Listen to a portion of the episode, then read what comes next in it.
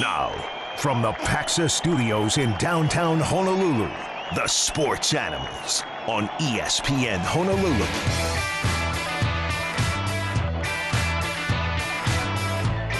And I was looking forward to today. Kind of a, a shortened show after the World Series. I had Chick fil A plans. I had.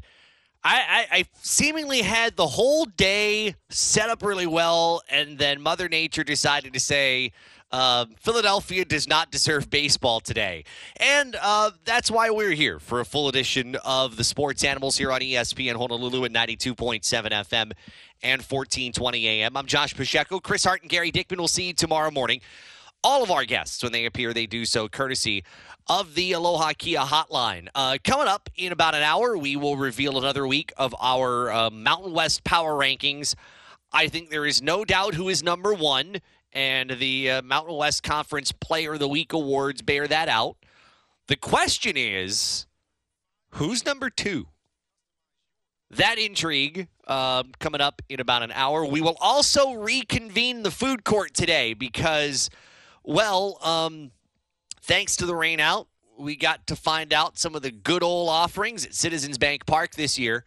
And one of them is a burger that uh, I, I think will really split people down the middle of, uh, of, of what they like in their burger. Hint Do you want peanut butter in your burger? Uh, this for you coming up uh, a little bit later on in the program. Programming note, by the way, because of the World Series raining out today, uh, games three, four, and five now Tuesday, Wednesday, and Thursday. So uh, we were going to be here Thursday, regardless of the World Series. Uh, well, actually, I wasn't going to be here Thursday. Uh, we were going to have some fill-ins here on Thursday because I've got uh, I've got other things to do. But instead, we will now have the World Series on game game five on Thursday. Friday is now a travel day, so we'll be with you Friday uh, to lead you up to uh, Rainbow Wahine Volleyball from SimpliFi Arena at Stan Sheriff Center. Game six is now Saturday if a game six is needed.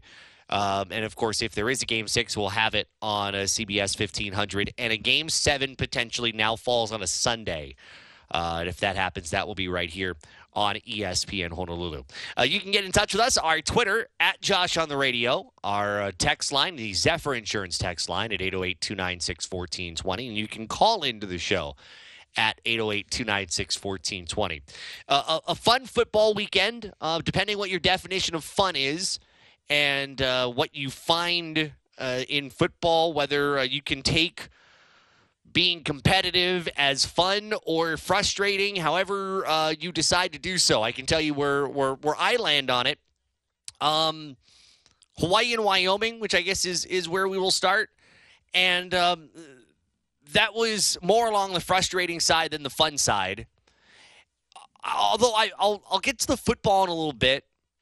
I know there were some criticisms from people on social media about the uh, the size of the student section at uh, at the Clarence T.C. Ching Athletics Complex. For example, um, Dave Shoji on social media, and I believe Tanner responded to to Dave Shoji on Twitter. Uh, Dave Shoji took a picture of his seats, his uh, I'm assuming what 25, 30 yard line seats, because every seat's a good seat. Uh, taking a picture of the student section, all oh I don't know, um, 100 of them, maybe 125. Is that a good count? Yeah and it said, The students must be studying tonight. Well, if if if they're studying uh, costumes, then sure, they're probably studying. Uh, I I know there's a lot of uh, I, I saw a lot of that stuff on uh, on social media. Let's let's let's not feel like football wins all, folks. Um, students on Halloween weekend I almost expect them to go out and have fun and be in an area where maybe they don't feel like they're so confined. Like, you know, one of those things that I, I don't know. I know there was like a block party downtown, I think, on Saturday. I think there were some other things that happened. Um, you know, I would hate for students to be like, oh, I'm here. But if I want to eat, okay, I'm gonna spend this much. If I want to drink, I'm gonna spend this much. Um, I could be at the dorms having a party, or I could be at a block party downtown, and the drinks and the food are probably cheaper if they have them. and uh, I can be along with my friends. Um, and oh, also part of it is I don't want to sit next to Cartman in the corner in the student section. No offense to Cartman. I'm glad Cartman was there for the entire game. Uh, Cartman, Cart, Cartman, uh, Cartman from South Park. Someone dressed as him, and he probably took up about three seats uh, because that's how big the costume was. Um, but I am not gonna gonna rain on the students, uh, and I, literally rain on the students. There's that too. Uh, I'm not gonna do it, and I hope you don't as well. I, I think this show uh, we tend to kind of look out toward those who are a little younger than the demo or in the younger part of the demo and kind of relate a little bit. And I feel like it's okay to relate just a tad to those that on Saturday night, um, you know, a football game in which your team might score 20 points, or which, uh, or in another instance where you go to a party and you might see 20 of your friends, oh, I don't know, score. Um, you know, take your pick. That said, um, what what was what's tough about it was that was such a good night. Uh, you know, you had the 1992 team celebrated. Uh, we were part of the, uh, the, the party that happened before the game, uh, right outside uh, Klum Gym. That was a lot of fun. It's good to meet some of those guys and and share some of those stories and see the team photo. And you know, it was a lot of them. It wasn't everybody but it was enough who could make it. Uh, you know, that was that was pretty neat. That was a cool experience to be around. And then there was a, you know, the the, the cooler thing though was between the first and second quarter, we knew there was going to be the presentation um, for the 1992 team on the field. But what was really cool was, you know, between quarters, yeah, a lot of a lot of times, you know, teams are gonna um, they're gonna spend their time with their coaches. They're gonna be on the sideline. No, a lot of those guys were you know out there dapping it up with the the, the team from 30 years ago and that's a little bit different um, where you are so used to just kind of zoning in on what you're doing and just you know eliminating everything else from what's going on to just you know take that moment and and, and appreciate what's going on um, yeah, it only takes you 30 seconds out of your two and a half minute between quarters break but to take a little bit of that time and and uh, be able to, to to celebrate and and recognize those on, in in that end, uh, pretty cool to me. And um, it, was it was really nice to see that. It's a little bit different. It's not something that that is normal, um, but was cool. And uh, you know, unfortunately, that could not lead to a win, uh, but it led to a nice experience, and I think it led to uh, to a nice appreciation of what Hawaii football was, not only uh, what Hawaii was, but where what where it came from, and and I hope for some people that they take that bigger picture out of 1992 and prior to that 1991 and take that bigger picture thinking uh, and, and, try to apply it just a little bit uh, to this 2022 team. And uh, and and apply it forward to 2023 and maybe 2024 that I know football has evolved a lot in 30 years, but that doesn't necessarily mean that how you're successful or what it takes to be successful, that doesn't necessarily mean that's changed. It, it doesn't entirely mean that, you know, the expectation to be good, um, you know, quickens the clock. I, I'm still a believer that it it does take time. Um, you know that it is it is okay to expect that you know for me three years. You know and, and, i and i remember the 1992 team you know to to each of them um you know both in in in, in the players that we talked to during countdown to kickoff th- they both said go back to go back to 1991 and look back at how that you know that team was not very good, and they all got together and said, you know what, 1992, we're going to be better. Um, you know, they challenged themselves, and, and granted, you know, there are some other things that go into it, but look at that journey to go from a team that struggles to a team that won a conference. I'm not saying that the 2023 iteration of Hawaii football is going to be like 1992. Uh, or 1991 or night you know or or anything um you know anything close to that I, I, I think my point is you got to be along for the ride. You, you, got to be along for the process. You know, there was a process, I think, when you go back to 1991 and 1992 that um, when, when you think about it, a lot of it was, hey, we, we got to do our own gut check here. We, we got to internalize uh, what's important to us. We've got to be um, you know, we we've we've got to be better. We've got to we've got to be the change first. And um, you know, the coaches are going to challenge us as they always have, and they will continue to. But we we've got to be that change first. And I I think you'll see that within this group, um, and, and that challenge within themselves, and and ultimately moving forward. Um, you know, I, I think you'll see the talent evolve. But I tried to find you know, thinking back, and, and we could spend a lot of time on the game, and, and we will. We've got three hours. We initially were going to have about 30 minutes. Um, we're we're going to have a lot of time on the game, but I but I also thought it was kind of important to to think back on the process and um, you know try to find similarities and differences from 1992 to now.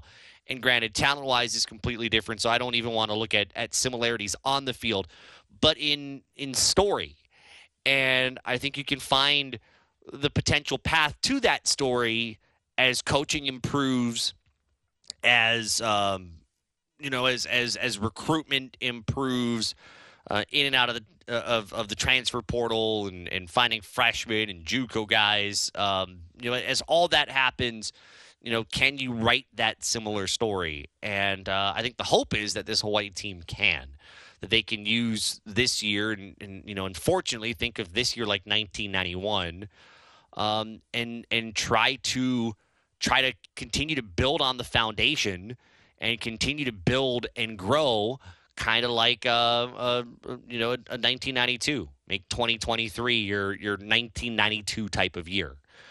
It's going to take a lot of buy-in. Um, it's going to take a, a, a, lot of work I think to structure offensively what you want to be at that point in time, and uh, you know that continues to be one of the things that I, think really stick out from from Saturday's game is that offensively there is just this kind of push and pull as to are we, aren't we? Are we moving toward the run and shoot? Are we not moving toward the run and shoot? Are we good with our tempo? Or not good with our tempo? Are we overthinking the process or are we not thinking enough?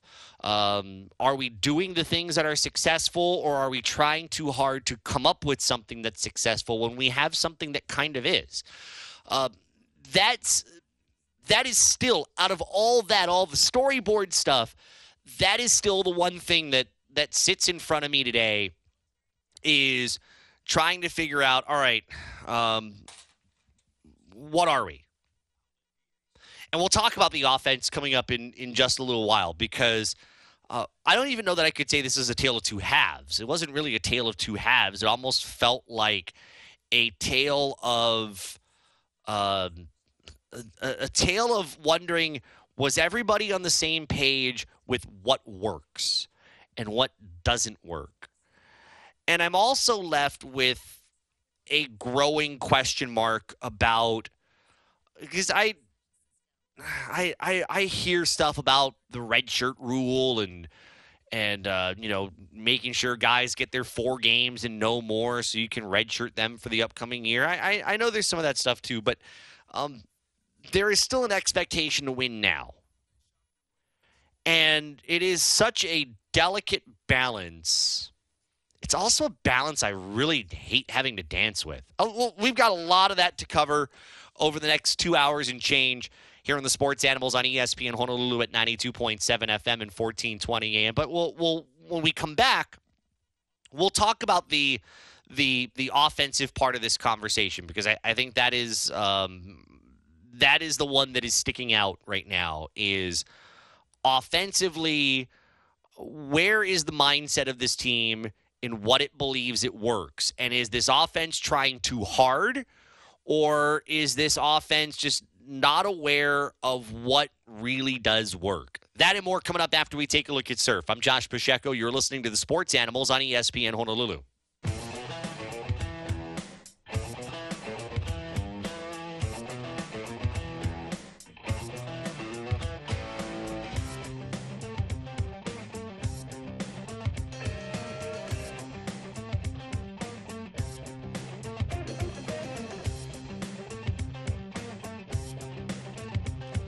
Plenty to dive in on on uh, Hawaii and Wyoming from the Clarence T.C. Ching Athletics Complex on Saturday night, and you can dive in as well.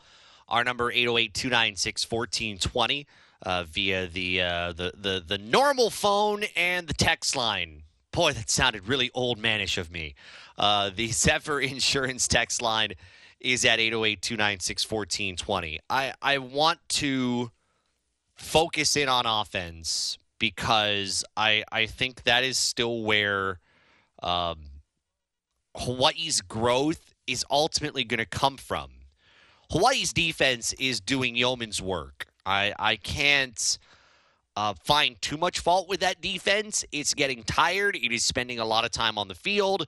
I'm seeing guys like Peter Manuma just playing uh, extraordinary football on the defensive end. Um, yeah, I, I am super proud of that young man um, doing what he is doing when, um, you know, very, uh, very easily could have could have had a much harder time. I, I, think with with some of the personal stuff going on. He, he's been incredible. Um, Peter Manuma right now is pro. I mean, between him.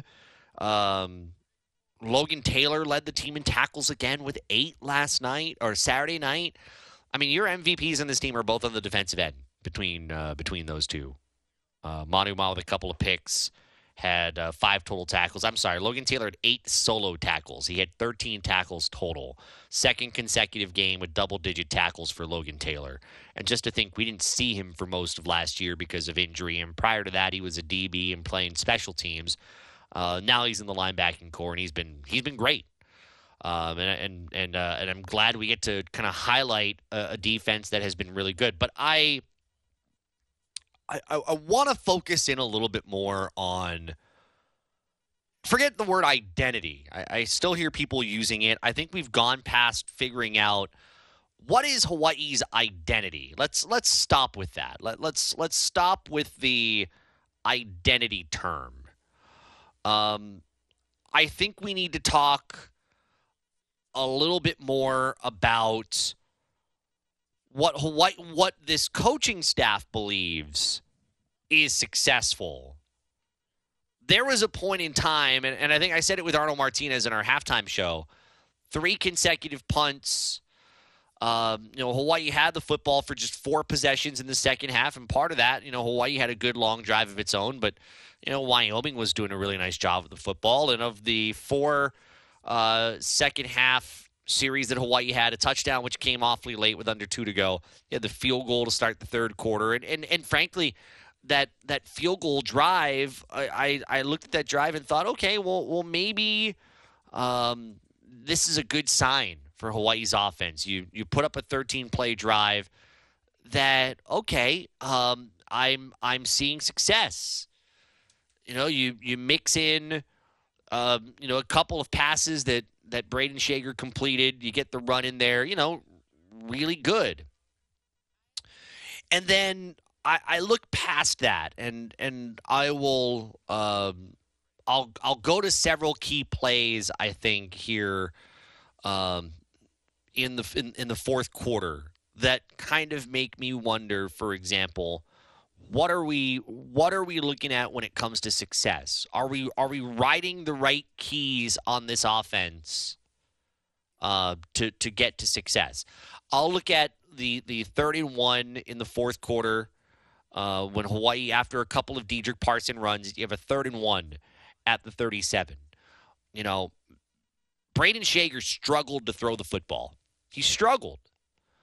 Um, and and I'm thinking in that situation, okay, maybe that's uh, you know they decide to throw. on on third and one. It ultimately was broken up by by Wyett Ekeler. That was I mean Ekeler did a great job defensively. I mean he came in on the near side and timed it, broke it up really nicely, defended, well played by Wyoming's defense. I'm wondering at that point, you've got a quarterback who, for the game, by the way, goes 23 of 45. Um, the numbers at, at half were woeful. And if I'm seeing, you know, a, a, a rushing attack, Tylan Hines was was solid. Dedrick Parson was a tougher day for him. Um, my rushing attack got me to a third and one. Why don't I trust my rushing attack on third and one at your own 37 early in the fourth quarter when you still very much have a chance? You you throw an incomplete pass, now you're punting it away. Next thing you do, you uh, you give up a 61 yard touchdown run from uh, from McNeely that really kind of I mean, that that gave Wyoming the lead there in the fourth quarter. And then I I look at that next drive and I see a lot of Tylan Hines. You know, he gets that big gain for for 18 yards right out of the gate. But I'm thinking there, okay, well, you know, go back to him go back to the running attack. It's clear that the running attack is working. You know, he throws they, they throw an incomplete on the next play.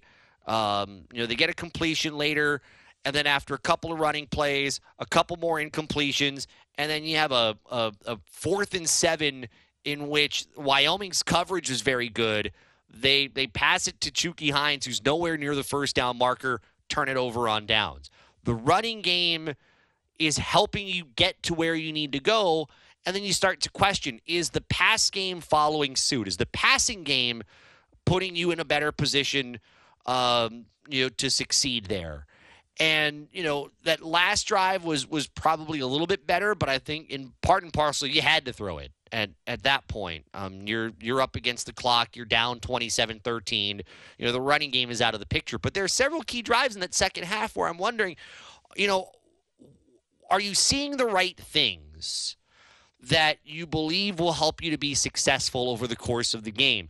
Or um, you know are you are you kind of just married to something and and maybe not necessarily looking to kind of adjust on the fly as the game is going on to what really is working? And i and i really did kind of feel like um, in in watching that, I didn't feel like there was a really good read on what Wyoming's defense was doing and how it was really impacting Hawaii's play calling. And, and I thought Kanoa and Rich made a good point today on their show in Sports Center in a second. Um, it seemed like scripted plays, good. After you get past the script, kind of questionable. Sports Center on the other side. It's ESPN Honolulu.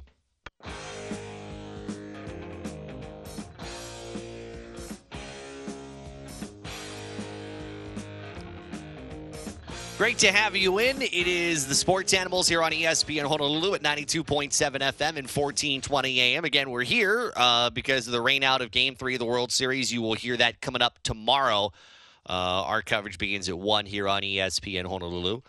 Uh, Brennan Texton via the Zephyr Insurance text line, uh, who says, My first demographic told me to sit down. Uh, we were talking earlier about the uh, student section not being there and um, I said I didn't have a problem with it. Uh, you'd love for him to be there, but it's also Halloween weekend. You know, they're the, those kids are young. They want to be fun. They want to have a good time.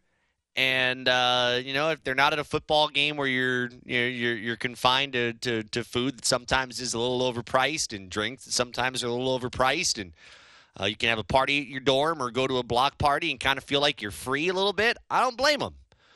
Um, you know, I don't, I don't really like to take things out on students anyway. Um, they're allowed to have fun. They're young, so um, you know, I was a little surprised at, at, at, some of the heat for that. And I, I think I said it to someone in the booth. Hey, Cartman stayed till the end of the game. He was probably one of about 30 students left in the student section at the end of the game, but he was in like that far corner by the tunnel and uh, I think with the size of his costume, I don't think Cartman wanted to leave. I think he was kind of good just being there, but Cartman stayed, you know, and, and good for those that were there and supported. Um, some of them in costume, cool. Uh, I'm not going to hold everybody to the uh, to the same standard just because uh, you know football's playing, everything else stops. Uh, I don't think everything works that way. But anyway, Brennan says my first demographic told me to sit down. Thought we were done with that. Um, what I mean by demographic, Brennan, by the way, is more on the uh, you know radio stations. Believe it or not, have demographics like who you kind of target towards um, when you you know you, you play certain kind of music or you um, you know sports talk tends to to lean toward a certain type of person. So um, that's what we mean by that. But anyway, Brennan said Pep Squad finally made their way to Diamond Head section with three minutes left. Still can't see anything when the teams are on the Ewa end. That needs to be addressed ASAP. Nonetheless, let's go Warriors.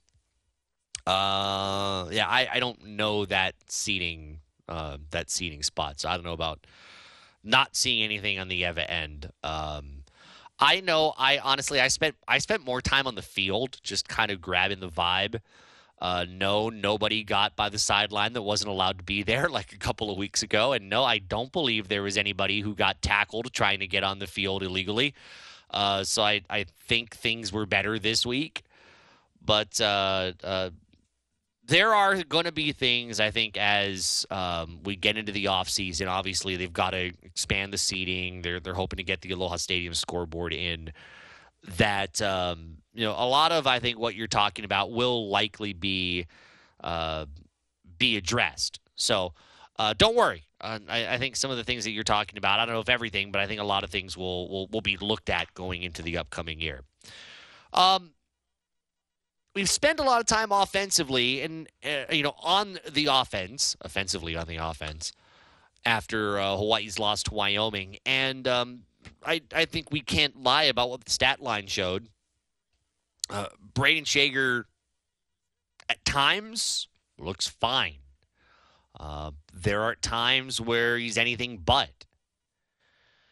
And um, you know, I'm I'm kind of curious. You know, when I when I looked at that stat line and and remind me, remind me, Tanner, was it ten of twenty five or was it eleven of twenty five in the first half? It was something. It was somewhere along those lines. It was. Um, it, it, it was abysmal. And, you know, Hawaii at that point it was it was a 10-10 game. Hawaii was in the game despite the fact that you know, its offense really was not able to do very much, um, you know, through the air.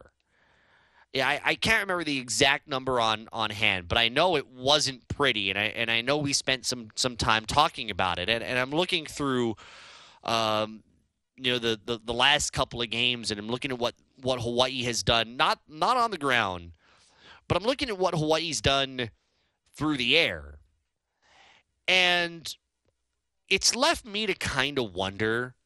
Uh, it what's very clear, you know, Brayden Schager has thrown he was uh, just a little over 200 yards this uh, this last game. 173 against Colorado State was was 18 of 30. Um, 13 of 25 for a buck 73 against Nevada. I think you're starting to get my drift on on where we're going. The the the numbers here are not necessarily great from the passing game. Like I I cannot take shots at the running game because Tylan Hines and Dedrick Parson have done a really nice job and the offensive line has has done some good work for him. The running game I think does not get my concern, but I'm I'm left wondering what has happened here in the last month because at the beginning of the year we seemed to not be settled at quarterback where you were seeing um, you know Schager at the beginning of the year, but you weren't just seeing Brayden Schager um, at the beginning of the year. It, it wasn't just him. Um, you were also seeing uh, a, a, little bit later on, you were seeing some of Joey Yellen.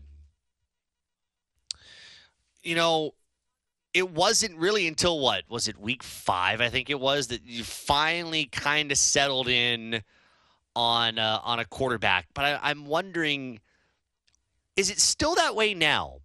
And if it is, should it be? Because nothing of, of what Hawaii is offensively, I shouldn't say nothing, but the passing game has not really, in the last couple of weeks, elevated Hawaii. I, would make the argument that as Hawaii came off the bye week, there were certain elements of the run and shoot. I think that were being kind of implemented in with tempo and and uh, you know and, and routes and stuff that I, I thought were you know really kind of giving Schager a little bit of confidence. And I think you saw it at times, but it's it's it's in little spurts. I have yet to see a good chunk of a full game in which um, he has been remarkably good. And I realize that we're asking a lot of not just every quarterback in the quarterback room, but we are asking an awful lot of every offensive player in that room to pick up concepts of an offense in the middle of a season. Like, it's kind of unfair. Uh, but it is the expectation that they've been given right now. And if if it's not consistently working, I, I, think where I'm trying to get at is if it's not consistently working with Brayden Schager, is he still that far ahead of a Joey Yellen, for example? That when the offense seems to be very much, I don't want to say completely one dimensional, um, but decently one dimensional where the passing game is continuously inconsistent and the running game is what is kind of holding you together. Um, is Brayden Schager that far ahead of every backup quarterback that unless it's a big blowout that's happening, you won't really consider putting in a backup? I also realize part of um, part of things last week is that it was it was a close game, and it's kind of hard to make significant changes in a close game. But I am also in the belief of, hey, you've got what, two wins?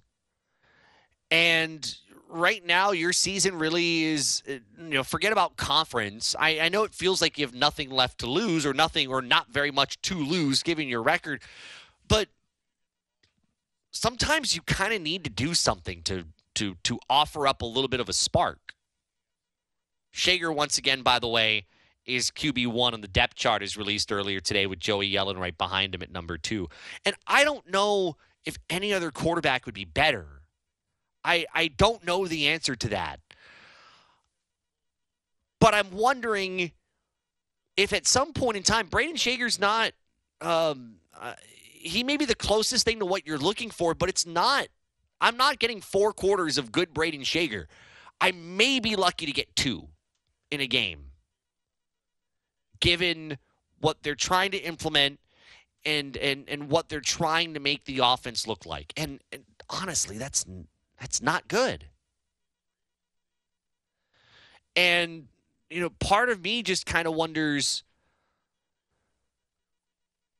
are we trying to hold on to that for consistency?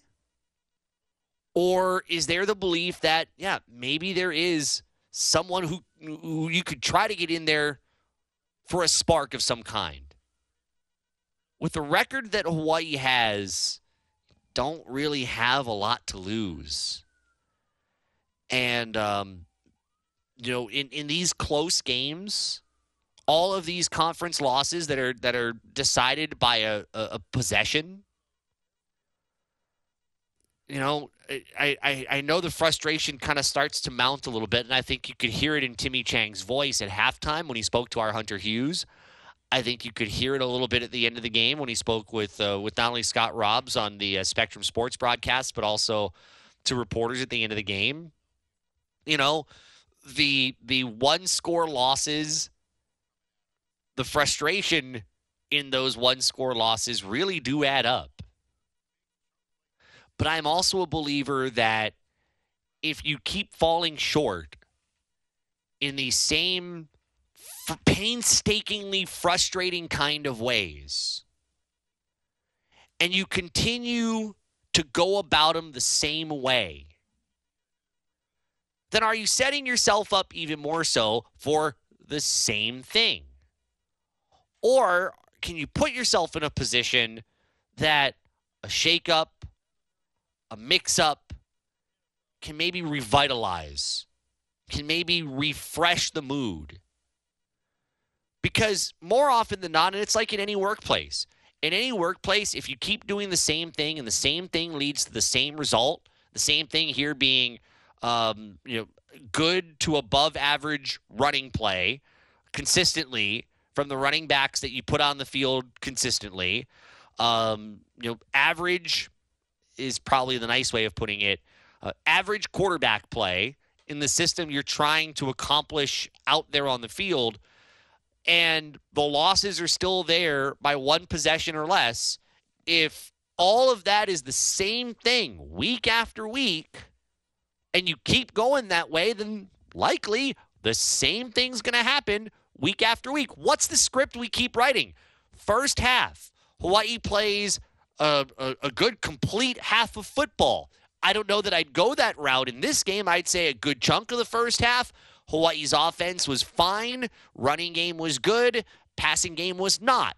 Defense did its job in the first half, as we've kind of come to expect. What do we start talking about in the second half? In the second half, offense labors, doesn't score in the second half, and except for that field goal, and then you get the touchdown late. Um, but but the defense is on the field a lot, a lot, a lot, a lot.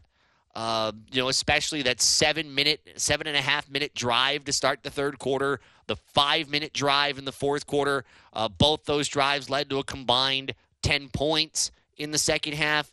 Hawaii gives up 17 points in the second half. You you find yourself once again in the same place. It's the same story arc. It's almost the same script. And is as frustrating as it is to watch, um, as it probably is to experience on the sideline and between the lines. That's, I think, the overarching, uh, you know, thing that the coaches uh, going into this weekend at Fresno State, Jake Haener's back. How do you break that? How do you break? Another one possession loss? How do you break, um, you know, another second half of, of inconsistent offensive football? How do you break, uh, you know, the fact that your defense is spending a lot of time on the field? How do you break all of those things that that people have been kind of accustomed to, to being around? Um, you know, the last month, Wyoming has the football 33 minutes. That's that's a lot of time. How do you break that? Because if you can't break that and you're continuously seeing the same thing after same thing after same thing after same thing, now we start talking a little bit more about coaching. Then it's not just about execution. It's not just about play between the lines and missed tackles and missed assignments and all of those things. Now we're talking a little bit more about coaching. And now we're talking about do you know how to break something um, that is attempting to break your team? That's the challenge. Get to your text messages at 808 296 1420. Your reaction to Saturday's loss against Wyoming, the look ahead to Fresno State, and our Mountain West power rankings. That's coming up at the top of the next hour. You are listening to the Sports Animals on ESPN Honolulu at 92.7 FM and 1420 AM. All right, coming up, our Mountain West Power Rankings. We know who's at one.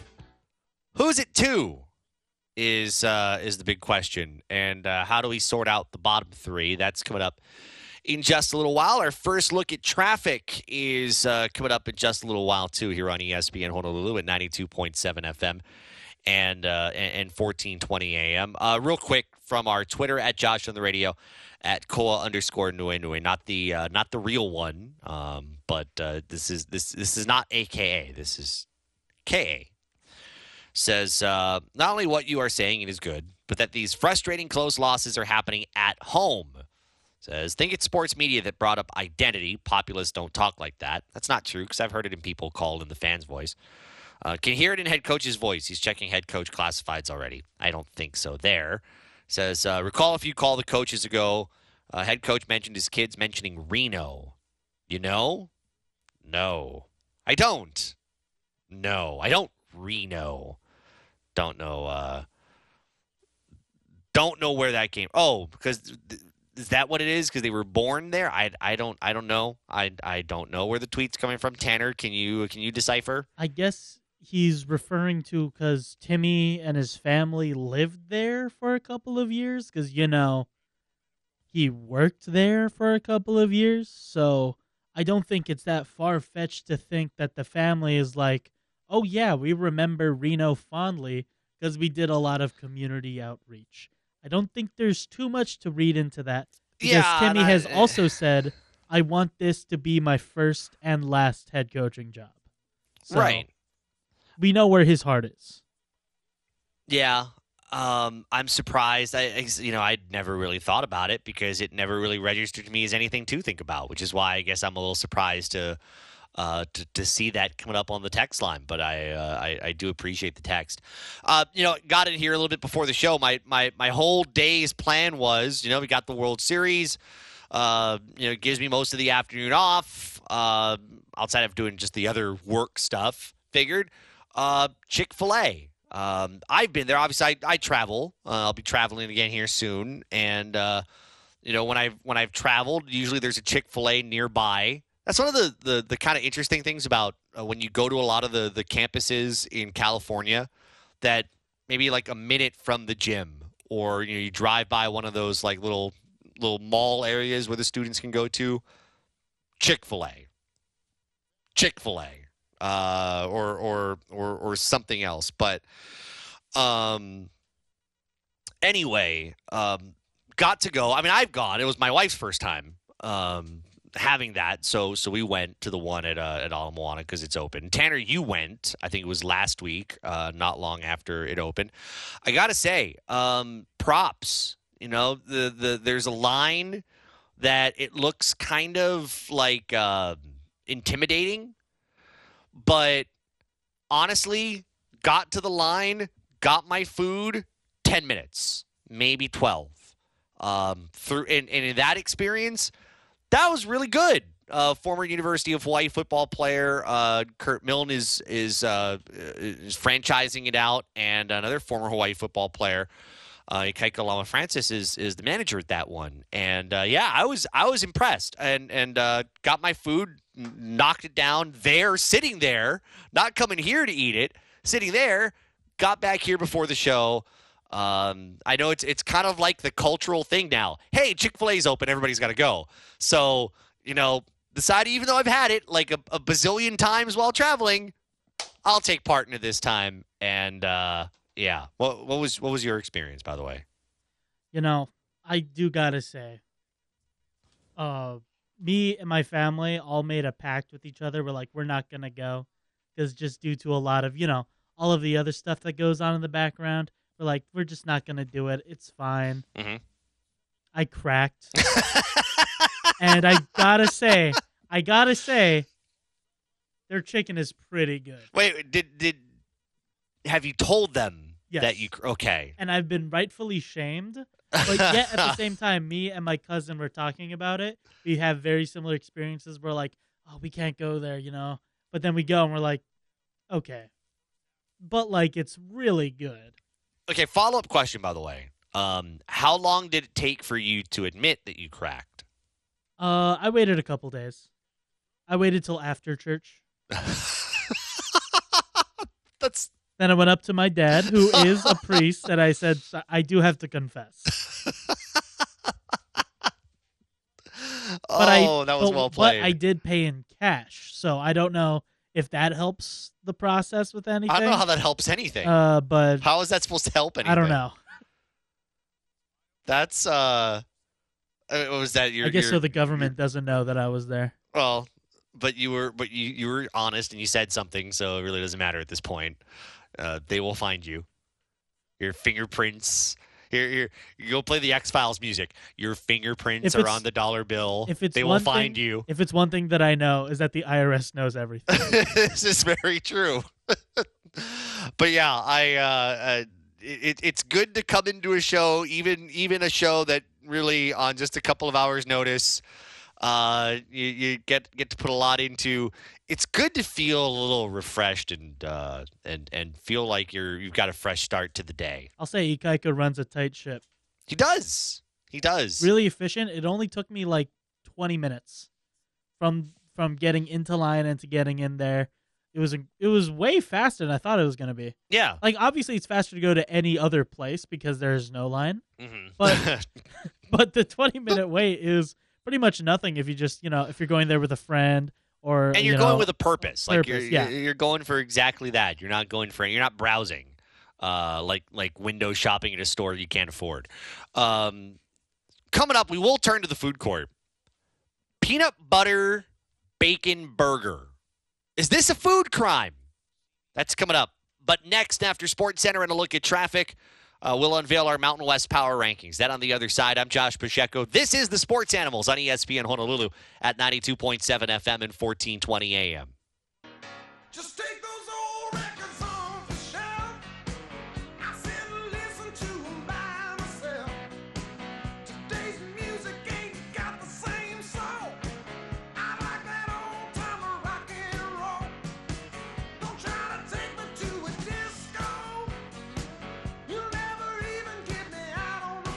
We'll convene the food court coming up in uh, about 30 minutes, thanks to the uh, World Series rainout.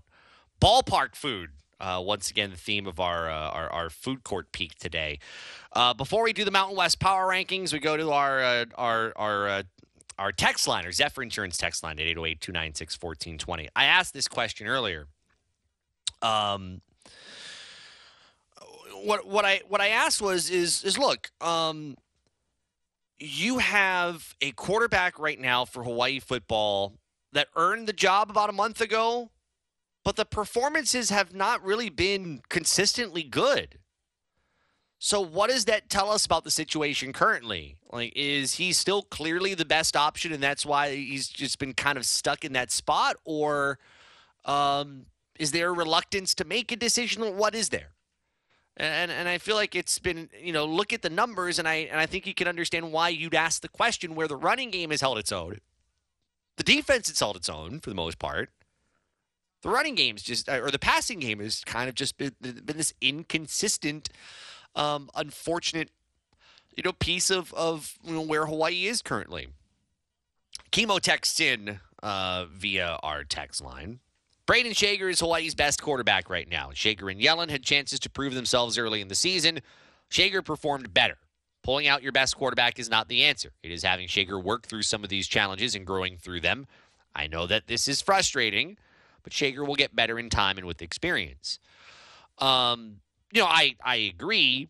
He earned it early in the year, and honestly, up uh, up until Saturday, um, you know, I was one of those people kind of on the whole, hey, um, you know, keep them out there, know, keep working. You know, you you are working in, a, in an offense that's that's constantly kind of evolving. Yeah, keep them out there. You know, keep keep grinding, keep working. You're close.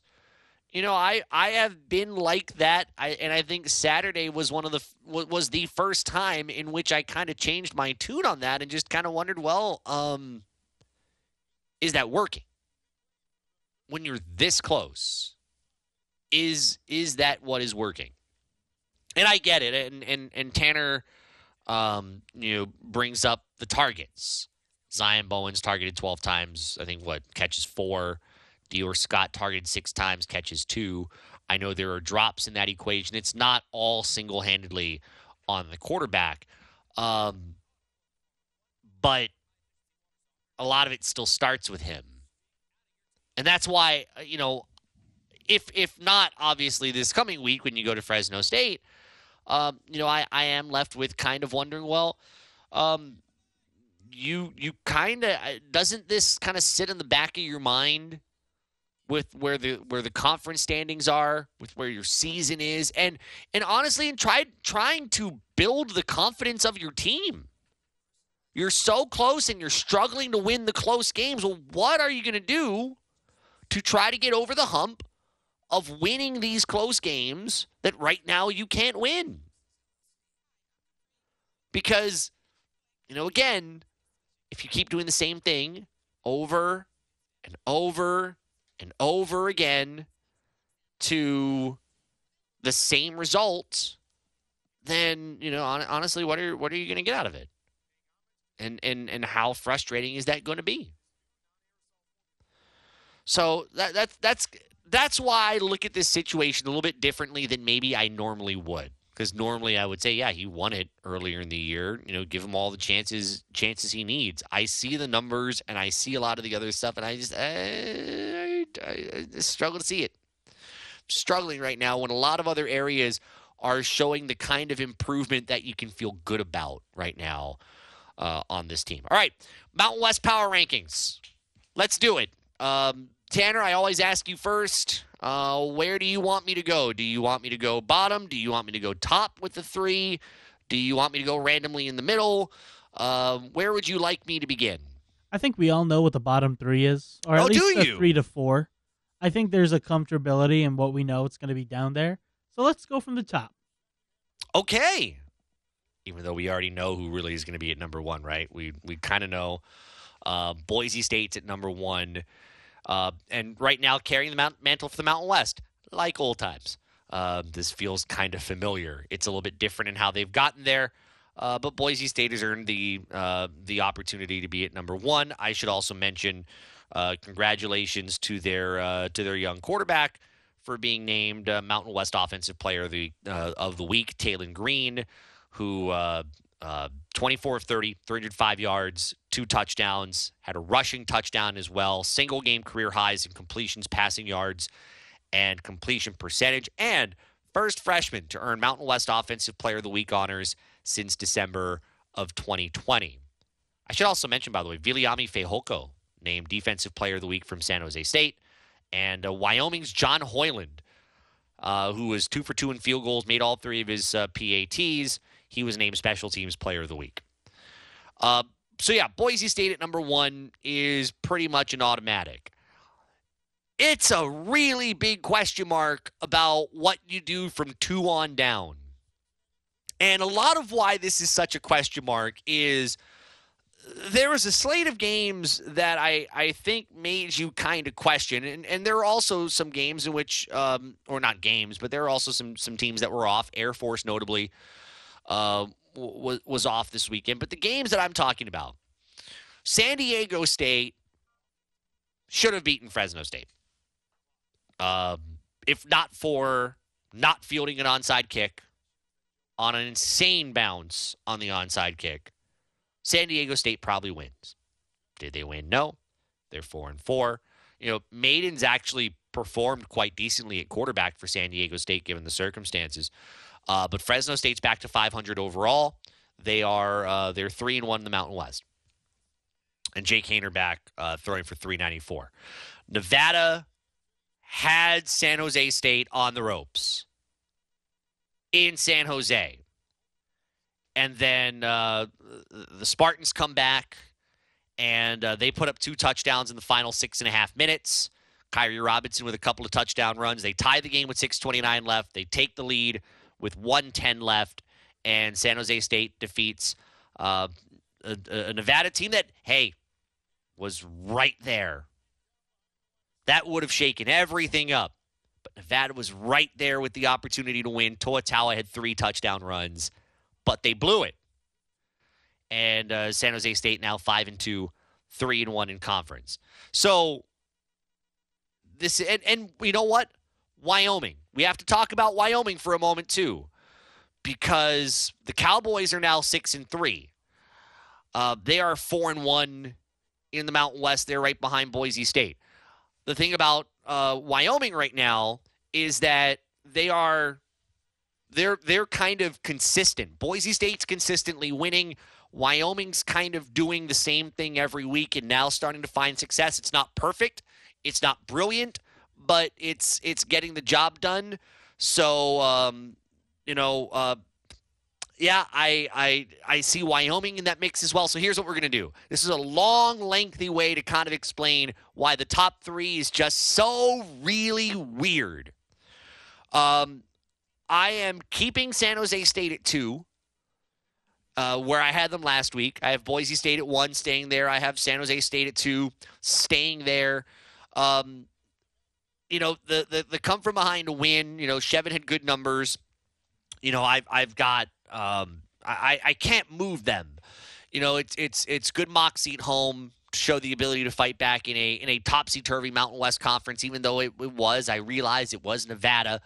Um, you know, I, I still have to recognize the fact that it you, you, you still had to come back to win uh, with those final 14 points in the final six and a half minutes. So uh, San Jose State gets credit for that. Um, I'm gonna keep Air Force at three, and, um, and you know Air Force not playing. Seeing what Wyoming's doing, seeing what Fresno State's doing, it's it's really hard to judge, and that's why I I again I, I can't really move Air Force. Um, I'll keep them there because I still believe when Air Force is running the football as well as they possibly can, they are a hard team to beat. They get air, uh, they air, Army uh, next Saturday. Wake up really early for that. It's the only way they can get on CBS. 5:30 a.m. kickoff for Air Force and Army. Uh, and by the way, they're not playing that up in the Great Northeast. They're playing that in Arlington, Texas, at uh, the home site of one of the XFL's new teams in Arlington at Choctaw Stadium, which I believe Bob Stoops is coaching that team. Um, Air Force and Army is when you'll next see Air Force. So I'm I'm kind of good with keeping the top three where it is. Boise State, San Jose State, Air Force. That's not going to change. Um, and you know what? And, and usually I kind of avoid the middle, but I think the middle is part of this story. So I'm just going to kind of keep going down because of how interesting the top is. Because I do believe Boise State has set itself apart a little bit. It's Boise State, and then you've got a drop. And I think the drop between two and five, maybe even six, is really tight. San Jose State, Air Force. Um, I'm gonna go. I'm gonna keep Wyoming at four, uh, which I've struggled with.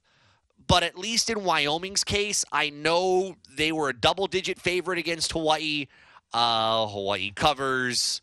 Uh, you took the under. You got that. Um, I don't care.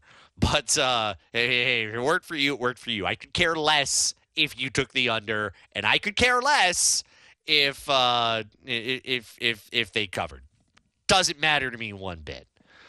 But at least with Wyoming, what I got was was a consistency of that team with the occasional impact of the big play, and they had a couple that uh, that were difference makers. Uh, you know, you got to be able to win close games like that, and Wyoming showing me that it can. So uh, I have Wyoming at four. I put Fresno State at five, and I will wait one more week. By the way, on Fresno State to determine the uh, the impact of uh, of Haener coming back because part of part of where I rank, part of where, where I vote, is the impact of players that are out when you come back. You know how how does that have an impact as well? Um, look, Jake Haener came back and they nearly lost. That is not lost on me that they were at home wearing those blue uniforms and nearly lost to San, Di- uh, to San Diego State. And so I, I, I think that's important to kind of keep in mind when we when, when we talk about that particular ranking. I if if they had won a little more easily against San Diego State, I would have moved them up a little bit more. Um, not willing to go there, so I have uh, uh, I've got Fresno State at five, then San Diego State I moved down to six. Um, that was a game they should have won. I'm going to give San Diego State a little bit of credit too because I uh, I, I do believe that that San Diego State, um, with what they're doing with Jay, with, with Mayden at QB, pretty impressive. Um, I'm, I'm kind of surprised by it, to be honest. And they've kind of stuck with him. And, and he's turned out actually not bad here in the last few weeks. Uh, not a lot of change after that. Uh, with the exception of the bottom three, I am updating the col- uh, the the bottom three. Uh, Colorado State right back to the rear. Um, they were at ten after beating Hawaii. Uh, they lose to Boise State, and I've got them back down to twelve. Uh, Hawaii stays at eleven. Uh, I moved Nevada up to ten. Nevada had a chance to win at San Jose State, and yes, they blew it. I get it. Um, but one thing Nevada's been, and, and it's not lost on me here either. Nevada, a couple of weeks ago, should have beaten Colorado State, if not for its own self inflicted wound on running into the kicker. Um, they would have won that game, frankly. They should have beaten San Jose State. So I, I'll give them credit for that. And, uh, and, and that's why I'll put um, Nevada back at 10, uh, Hawaii at 11, Colorado State 12. So, uh, power rankings top three Boise State, San Jose State, Air Force. Bottom three Colorado State 12, Hawaii 11, Nevada 10. Tanner Hayworth is giving some uh, pretty odd looks as I reveal this in studio. Oh, I should also mention UNLV 7, Utah State 8, New Mexico 9. Tanner, um, critiques. I know you have them. Well, first of all, our seven, eight, nine is exactly the same. Yeah, because they didn't, well, they didn't play. They That's why I didn't, didn't, I didn't move them. I think my thing is this at this point of the Mountain West year, I think at this point I'm crediting winning. Mhm. And I think that's why I personally, like, I also have Boise State, San Jose. Yeah. At that point, I got to put the two teams with only one Mountain West loss. Okay. That's why I put Wyoming than Fresno State. Gotcha. I don't put Fresno State at three for the same reason that you're waiting on Fresno State, but I flip my reasoning around on you waiting on Fresno State. You say Jake Haener was there, they still almost lost. Where's the effect of Jake Haener? Mhm. I say in that comeback win, that's the effect of Jake Haener. If Jake Haener is not playing that game, I don't think that win happens. And sure, that last touchdown was on a hitch route. Mhm. It was purely yak. But I think with Jake Haener on the field, it pushes that level of play up. And unfortunately for Fresno State, they do lose their starting left tackle Dontae Bull to a This is broken also leg. true. Yeah. So I think putting him at four, I put San Diego State at five, because with those five teams, I'm liking what I'm seeing whenever I see them play. Especially now with San Diego State, because Mhm. I'm loving Mayden. I'm loving his how he's connecting up with Jesse, with Shavers, and that defense is still, you know, solid. And they go against a really good Fresno State offense Here, here's the, the, reason hard- why I put Yeah. Fresno State at six is because so many times you think they're supposed to be that best team, one of the better teams in the Mountain West, and yet you still see those apparent struggles on offense when they stu- when they do start to get stopped. You have can who look at at- six? Sorry, You have who at six? uh, Air Force. Oh, you have Air Force. Okay. Yeah. So Okay. I put them at that bottom of that top tier of the Mountain West because when you look at that game against Wyoming, I think for the beginning of the year, you're like, okay, that's a fluke win for Wyoming. Mhm. We'll see who they really are. We see who Wyoming really is right now. Yeah. Because even without Titus Swen, who is presumably was out with an injury in the second half. Apparently. With seeing how DQ James and Dawaiian and that offensive line stepped up in part of a struggling in the air at least for Andrew Peasley, who had those two interceptions in the second quarter, they still showed that they had it in them to push through to get that win against Hawaii in on Saturday. So I think with that, I feel very comfortable whenever I see Wyoming. That's who I'm expecting to see. With Air Force, there are two teams that I could expect to see. Either that super dominant rushing attack or a rushing attack that just seems to just get bottled up every every couple plays.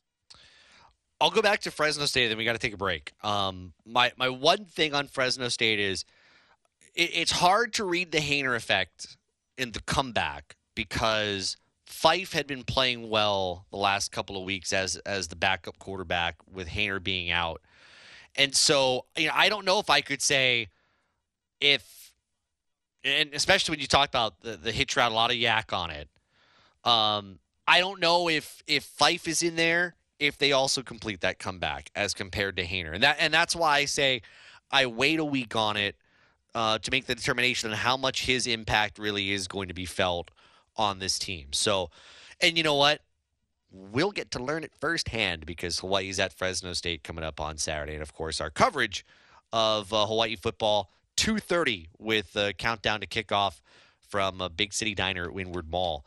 Uh, kick at 4:30. Of course, the game on television uh, relegated to FS2, uh, which uh, which means uh, hey, listen on the radio. It's on ESPN Honolulu. You've got it with us uh, all Saturday long. We'll check on traffic here. This is the Sports Animals on ESPN Honolulu.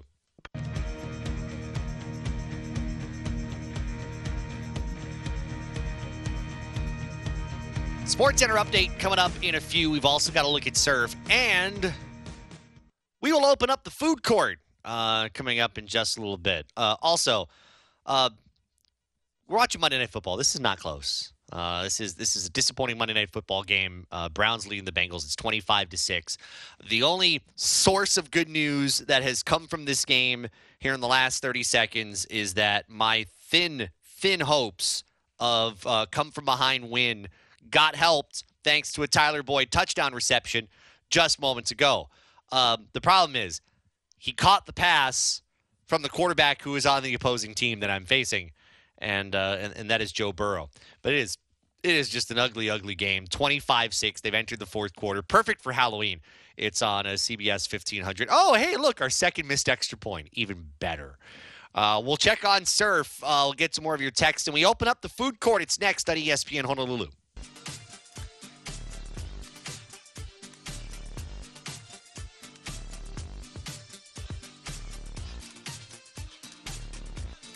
All right, we're going to open up the uh, food court here in a moment. It is the Sports Animals on ESPN Honolulu at 92.7 FM and 1420 AM. Texter from the 780 listening in. Tough loss. Talking about University of Hawaii football. Tough loss. Our struggles continue in the second half. I thought we had them. Um, there was never a point in the second half where I thought, oh, we got them right where we want 'em." Because I, I, think we're just so accustomed to everything now where it's like, uh oh, second half is here. What team are we going to see in the second half? And unfortunately, I mean, I, I do need to give a little credit that this was a little bit better. Um, seeing that this team did score points, had that field goal, that long drive, and that first, um, you know, that that first drive of the second half, did get the touchdown late. This was a little bit better. Result still the same. Uh, outscored in the second half. That's not uh, not something to feel great about. Um, you know, when you're in a close game, that's that's why we've talked about it so much. You're in a you're in a close game. Um, if if what you're doing is still currently not working, then you've got to do something to make it work. And and right now it's not working. Um, what what Hawaii offensively is in the second half. It has it has not been there for this team. All right, um, we do this every once in a while, and today on a uh, on a rainy day in the World Series, I figured it'd be a great time to uh, bring back the food court. For those that uh, are are new to the show, the food court is where uh, we take food and we debate it. Was it uh, or is is whoever was in charge of this food guilty or not guilty of a food crime? You know, not like we're being super serious about a food crime, but a food crime. And um, that's where we go today, thanks to the rain day in the World Series. We go to Citizens Bank Park in Philadelphia. Um, Bryan Hoch, who, uh, who who covers the New York Yankees, is also on the World Series beat for I think it's the New York Post or is it the New York Daily News? Uh, one of one, one of those tabloids in New York. And uh, you figure, you know, while I'm there, I'm just going to go ahead and uh, uh, I'm going to go ahead and try some of the weird food they have. And one of the things that they introduced this year was a PB and J burger. And uh, we're going to ask ourselves today: Is this PB and J burger a food crime? Here's what it is in it. And and Tanner, you have seen the photo. Um, the PB and J burger, a burger. It's got um, this jalapeno kind of jam. Um, it's it's it's green. It's very very very green. Um, it kind of looks like something that um, I don't know. I saw on Nickelodeon. Frankly, it's very green, It's got peanut butter in it. It's got bacon in it. And it's got American cheese. This is within the bun. So, um, we open up to you via our Zephyr Insurance text line at uh, at 808-296-1420. Is this PB&J burger sold by the Philadelphia Phillies at Citizens Bank Park guilty or not guilty of committing a food crime? Tanner Hayworth. Um, I usually have the last say if we've got a tie, so I'll I'll let you as one of our jurors help come to a decision here. Guilty or not guilty on the PB and J burger? I'm willing to give them a misdemeanor, if anything. So that's that's that's still it's guilty. Not, it's, I, I won't say this. It's the judge de- the, the judge determines the sentence. I will say this then. It's guilty. Okay. But I will say guilty on not a major front. I don't think that there's anything taste wise terrible with this burger. Now keep in mind we haven't eaten it. I haven't eaten We haven't it, gone to Philadelphia to eat it. and the photo that we have of it is, you know, it's there. Um, I'm not sure whether or not there. I do have questions. You know, is the jalapeno jam is that more of a sweet thing? Because it kind of does look like a kind of a gelatinous uh, green salsa. it looks like opinion. a gelatinous pickles. Right. So I see that. Is the peanut butter smooth? Is there nuts of any sort? Um, It looks smooth to me. it look so my issue. or, or as or as they would call it on the on the jar, creamy, not I- chunky. True. My issue with this is that, and I know this sounds really uh posh of me. Hey, It we're looks- in uncharted territory hey, with this segment, so it go looks ahead. a li- it's a little too messy for me. There's a lot of there's a lot of different uh stuff oozing out. Okay. And I will say this. I like the concept. I think the concept could work. I worked I was talking about it with you before Mhm. we came on air. It's called I like- show prep, people. I like this. What if you do the pickled jalapenos Okay.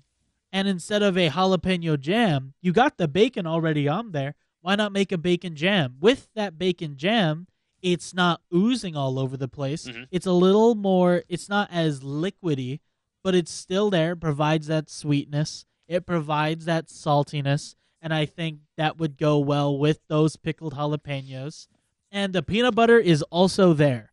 I don't know what it adds or what it detracts from the burger, but I if I had to help reform the burger in prison, you know, if I was the if I was the therapist, You're trying to get this burger out on parole or what? I'm that's how I would get him out.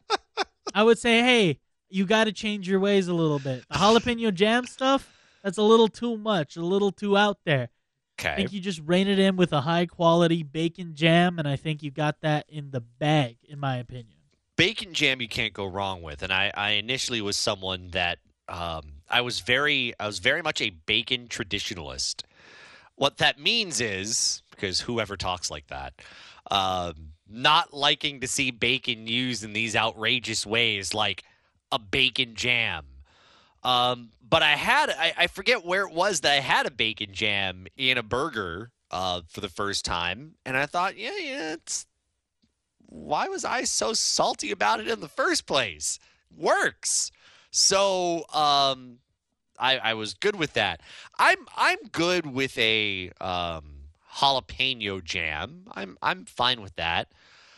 Um I I think it, it comes down to though um how you balance it. You have to balance between that that spiciness that comes from it.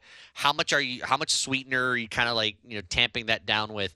and then you have the uh, the the peanut butter in there that creates another kind of uh, profile. It's um, it's a weird, weird clash. Um, I, I'll, I'll give you my verdict in a moment. Uh, another one of our jurors via our Zephyr Insurance text line comes from the two three three says they use American cheese. Guilty. You don't agree with that? Y- no? American, okay, American cheese. I'm sorry, uh, Texter, that you're gonna get caught in this crossfire. I don't mean to direct it at you in any. Just just anything. Just personal. It direct. it. American cheese is the perfect cheese for a burger. It melt. It is. It is. It was invented to melt in a way that it's just perfect on a burger, in my opinion. You could like other cheeses. That's totally fine. I think if you're gonna go for a broad audience, American cheese is the way to go. I like I like it. I'm more of a pepper jack guy myself, but I will never refuse American cheese on a burger or in other foods either.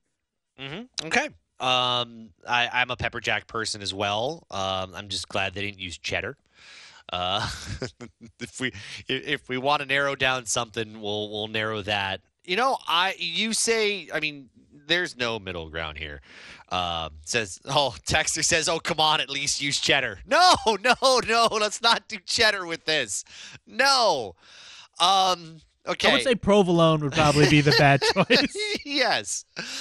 Or blue Uh, cheese, or oh, goat yeah, cheese. no, There's no. a lot of wrong answers. Blue cheese is the wrong answer uh, for this. I like blue cheese. I like a blue burger. For this, it is uh, that is the crime within the crime. That would be the accomplice to the murder. Would be the blue cheese. Um, you know, you've gone guilty. Um, you don't have a choice on whether it's a misdemeanor or not. It's it's guilty or not guilty. You have no choice there. Uh, Texter from the two three three goes guilty. Um, I cannot judge what a juror thinks. Like, what the heck? It's, it's my show. Yes, I can.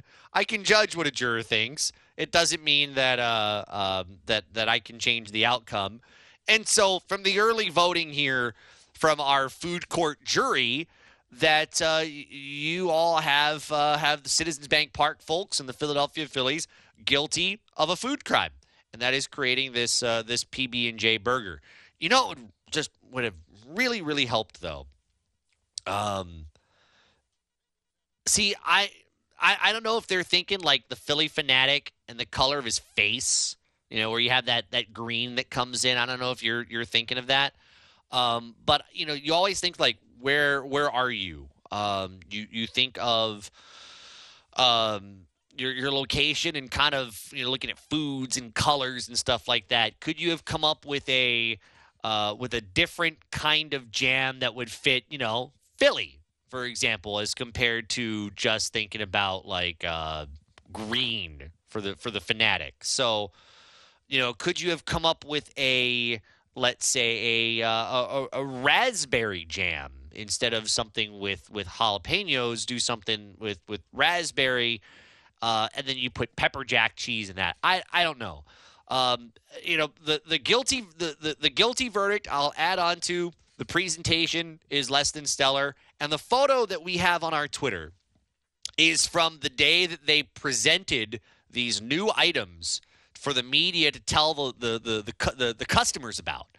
Um, and you know when you put out a product that looks sloppy, that I can't really give you the benefit of the doubt because it looks like you just kind of crumpled a bun together and then you you put the burger and then you just put slime and then you decided to call it a PB and J sandwich.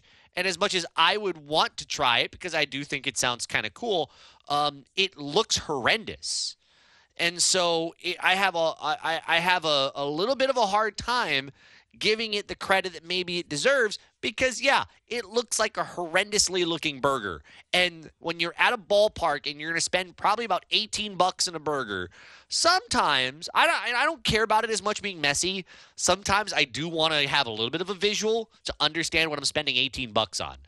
And uh, looking at that on its presentation on opening day is not something i would spend 18 bucks on. So um, i will i will take the guilty verdict from the jury, unanimous. Um, I would have probably called it guilty as well. Uh, I will not give it the the full sentence, but I will say uh, go back for repurposing. Uh, that would there. We don't need to. We don't need to send it to jail. We could just say community service.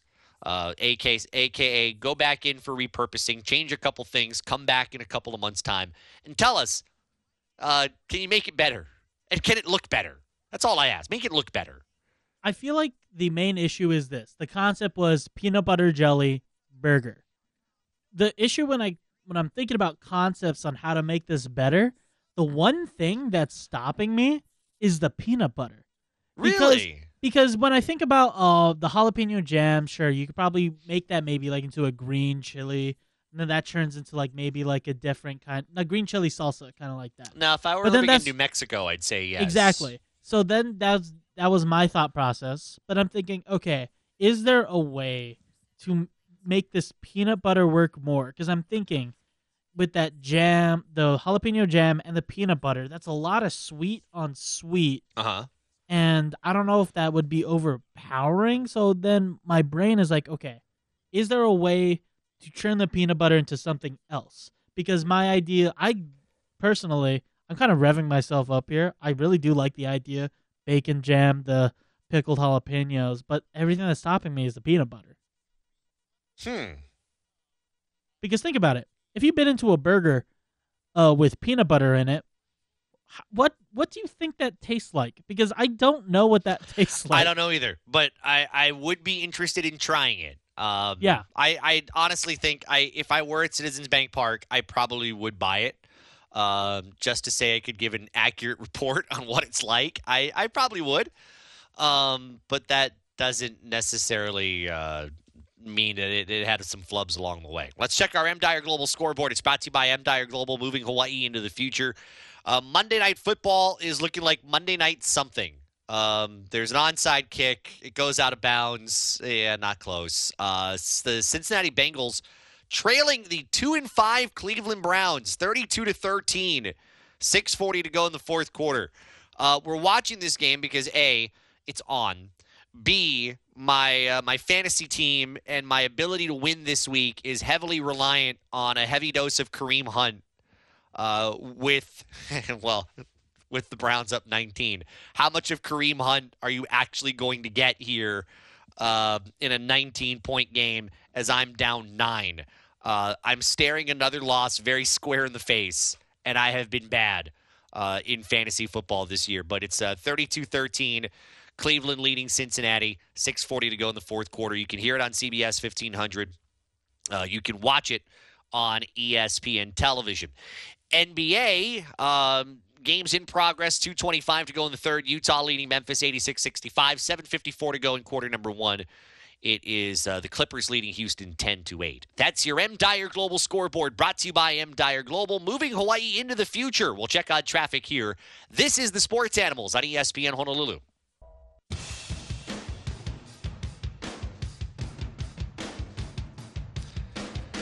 Coming up,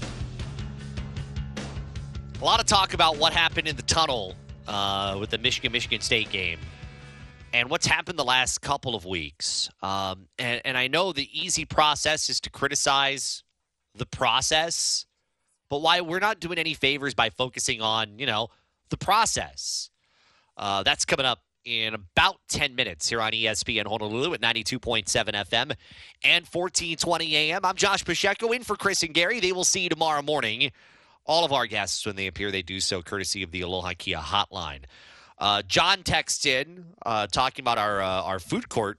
Uh, he's a little bit late, but um, we we've we've got a guilty verdict on uh, on on the PB and J burger there at Citizens Bank Park in Philadelphia. The biggest reason really is the the jalapeno jam. Uh, but John says, unless you waste food, there is no food crime. Oh, John, that might not be the case. You're thinking very, very like nice guy. Uh, you can't do no wrong. Just don't harm the planet. Uh, there are food crimes, John. Uh, if there weren't, then we would never have this segment. Food crimes exist all the time. Uh, just just go to your next potluck. You'll you'll find out, right, Tanner? What what you just said, Tanner? Tanner writes here on the board. He's never had an unseasoned potato salad at a family function before. Uh, yes. Uh, by the way, um, guilty verdict in the food court is when you put too much in your potato mac salad. When you can't keep your potato mac salad simple, that's a food crime. That is a that is a guilty verdict, Tanner. I would also like to say that was just a uh, hypothetical. My mom, genuinely, genuinely, I was just trying to say that, haha.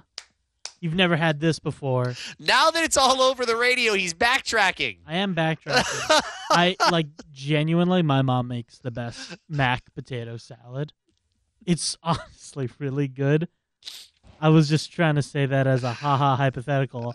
Didn't think you would actually read that loud. Hey, what's on the board? Not safe on the board. That's that's the on-air board. You've been reading the board a lot more recently in, in this week's than the other weeks. All I'm saying. This is this is very true. Uh, John says, "Sounds weird, but at one time bacon jam was weird." I mean, I thought so. Or guacamole burger was weird. Still is. Uh, I would try it because I like peanut butter. There are Filipino meat dishes that have peanut butter. Thai peanut sauce. You dip meat into that. Someone should do a copycat here and try it. I I I um I love Thai food. I love um you know that that peanut sauce. So yeah, um I, I've had Thai dishes with a really really good peanut sauce, and um you know I think it it works, but it's not just that simple as like peanut butter done. Um, you know, I, I, I think it works in certain ways. So, I, you know, I, I understand what, what John's saying, but um, I, I think it can be a little more complicated than, oh, okay, just, you know, put, put peanut, peanut butter here and, you know, so on. Uh, one more. Uh, this is from Patrick. Heard the tail end of, uh, of the food court and burger food crimes. Criteria from an American perspective, says Patrick. I had a kimchi burger in Korea, a ramen burger in Japan, and a cricket burger in Thailand. It was all awesome.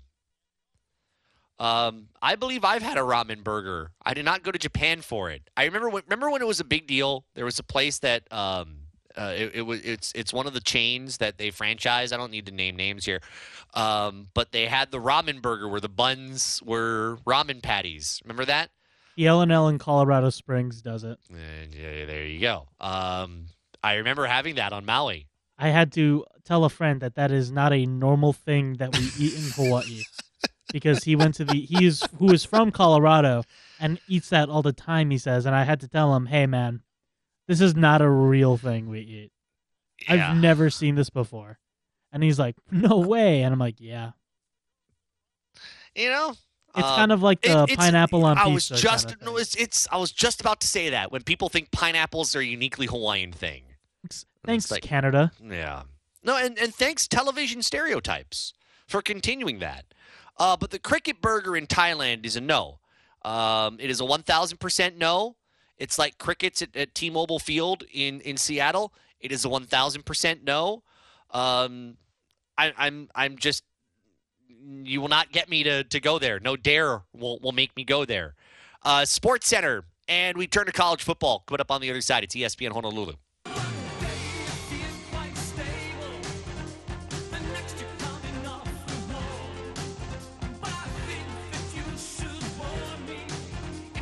You know, I wasn't sure whether the uh, the food court segment with the uh, PB and J burger would run. Uh, it ran pretty well. In fact, we got more texts on that. We'll uh, we'll share with you coming up in a little while. We'll get back to University of Hawaii football here in the final hour of the show, and uh, we'll get you ready for more of the extended Freddie and Fitzsimmons radio program uh, here on ESPN Honolulu at 92.7 FM and 1420 AM. I'm Josh Pacheco. If you're wondering, uh, Game Three of the World Series rained out today. Game three now tomorrow. Game four Wednesday. And uh, game five now on Thursday. Thursday was supposed to be an off day. Uh, they didn't want to compete with Thursday night football. Well, guess what? Now you are. Uh, now they are competing with Thursday night football uh, on uh, on Prime Video. So uh, we'll have a lot of stuff. And of course, Thursday Thursday is the men's basketball exhibition, Hawaii and UH Hilo. Tomorrow, the Rainbow Wahine basketball exhibition, Hawaii and Hawaii Pacific. And we'll have both exhibition matches here uh, on ESPN Honolulu this week. So uh, we're excited to get basketball back into the fold here on uh, on our family of radio stations.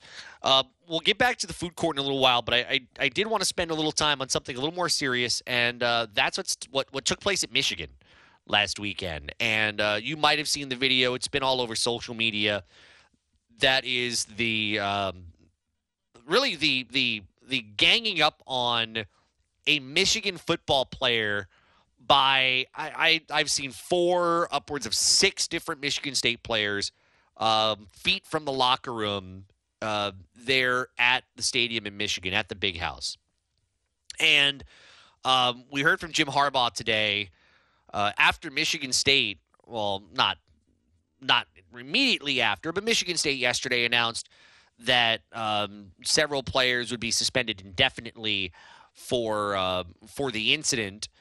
Um, Jim Harbaugh, I, I I did note in in his press conference today, not the part where he said he expected uh, criminal charges because to me that's that's pretty obvious.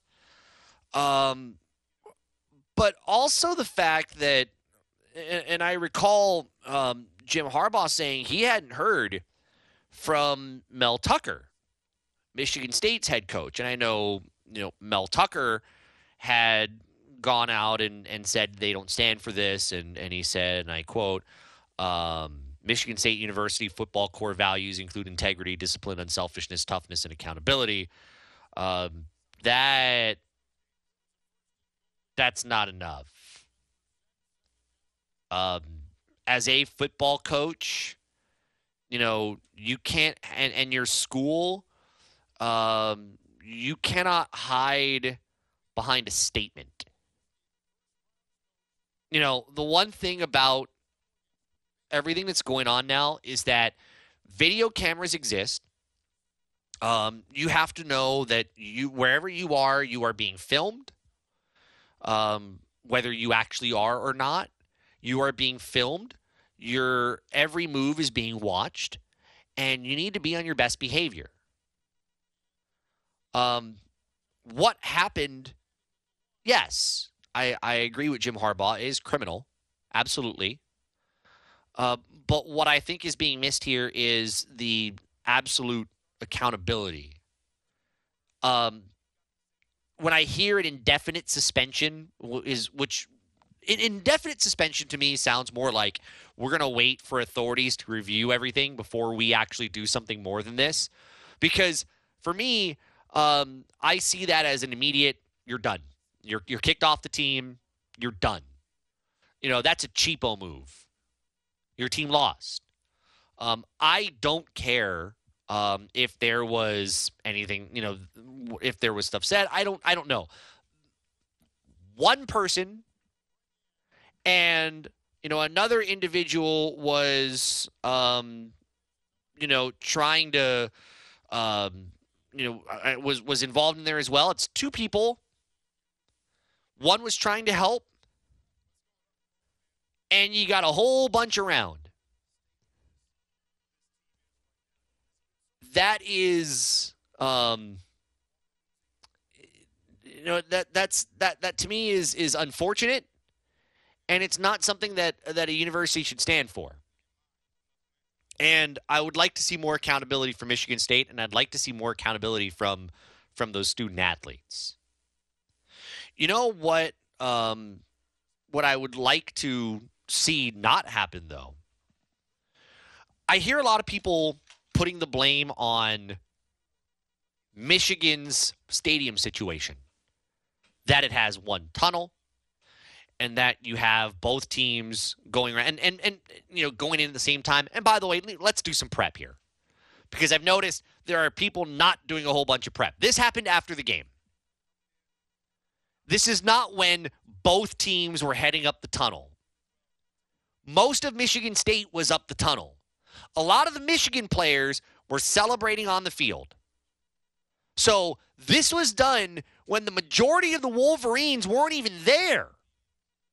You got one or two guys who are going up the tunnel. Maybe they were done high fiving and, and celebrating with their teammates. They wanted to get in the locker room. Maybe they had to use the bathroom. I don't know. But they were going up the tunnel before everybody else. It wasn't both teams going up the tunnel at the same time. And I heard that earlier today. And I remember watching the video and I thought that is further from the truth.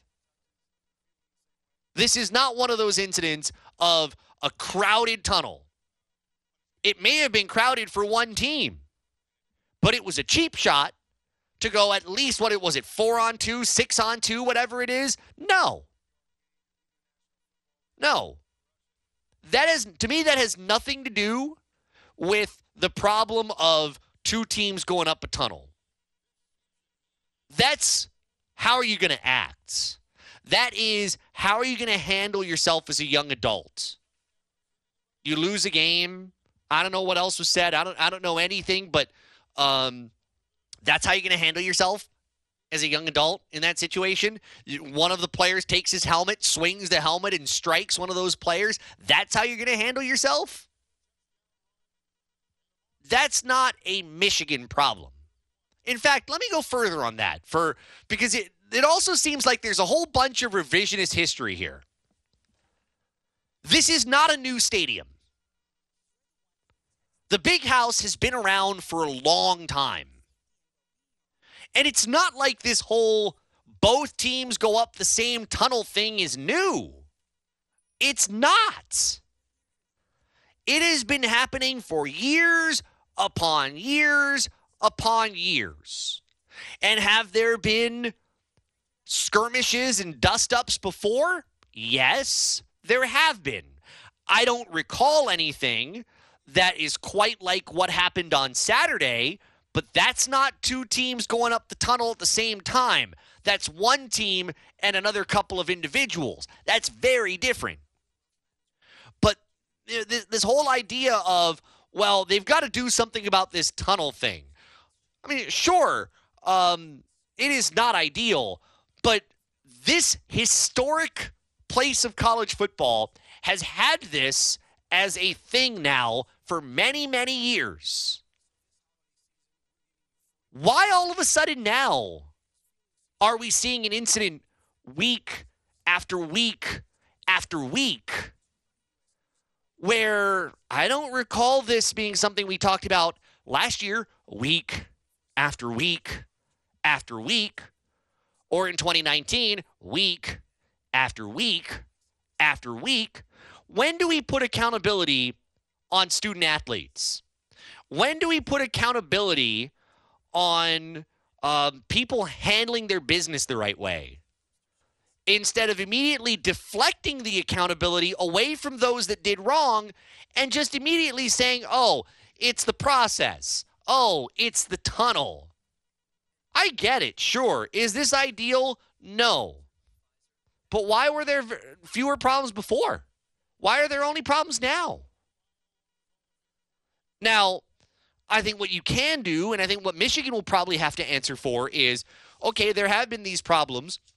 I think there have been reports of a of an increase in security. Um, you know, but but how does it happen? There there is security in the hallway. I should also note that hallway is very narrow. And if you saw the uh, the the four and a half minute clip that was posted on Twitter today, that had ABC's camera in the tunnel, like I said earlier in this segment, folks, you play college football at the FBS level, you're seen. Your every move is being seen. You cannot act like you can get away with something because oh, I'm in the tunnel. Or um you know, oh, it's no one's looking. You know how many cameras they have in in college football games across the country? Depending on who's broadcasting the games and depending if it's prime time or not, there are sometimes over 20 cameras at one game. And you know what? Kudos to ESPN and ABC. They had a camera in the tunnel. And it was the high view camera. And I don't know if it was placed there simply because of the the events of the last month with Penn State and, and, and others, but they had a camera in the tunnel. Now, I don't know if these Michigan State players cared or not, but you should kind of know there have been things that have happened in the tunnel. And it is high scrutiny. And here you are in said tunnel deciding to act like a bunch of jerks and beat up two Michigan players. What's four on two, six on two? I, I couldn't count at that point. You go swing a helmet like you think, oh, no one's around. There was a media reporter view, videoing on his camera. That's how he first learned of it. It is um, mind boggling that we're at this point. And it is even more concerning, given the issues in the last month, that we are here, that it has only escalated, it has only gotten worse, it hasn't gotten better. But this is where I feel like we have to remind people sometimes. Um, don't divert the attention away from the actual problem. You know, the the is it is it not great that there is one tunnel and both locker rooms are separated by the other side by by the other side of the hallway? I mean, yeah, it's not ideal. This is also not a new stadium, and I'd I'd like to think that um, in years past, teams and players had a heck of a lot more respect for each other, which is probably why these whole week after week after week things doesn't sound like this happened a lot before. Um, it only sounds like it's at its worst now. Hmm. I feel like we should talk about that a little bit more. Instead, no, we're focusing on a darn tunnel. Focus on the actions of the student athletes. It sounds to me like Michigan wants to figure it out. It sounds to me like they want to get security in a better position. Sometimes, look, quite frankly, you can control halftime. All right? You can control halftime.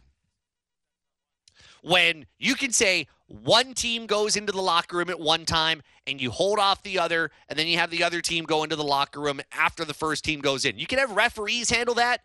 You can have stadium security handle that. You can do that at halftime. That works. End of game, when you got one full team going in and a couple of guys that just want to go in on their own and it's not this uniform two teams going in at the same time that is not stadium that is not a security problem that is not a problem of uh, of of a, a, you know a, a an organizational issue that is a student athlete problem and i think you have to focus your ire that way focus on the issue of the student athlete um, you know, not blaming it on Michigan's infrastructure. Say hi to Thomas at 808 296 1420. Thomas, how are you?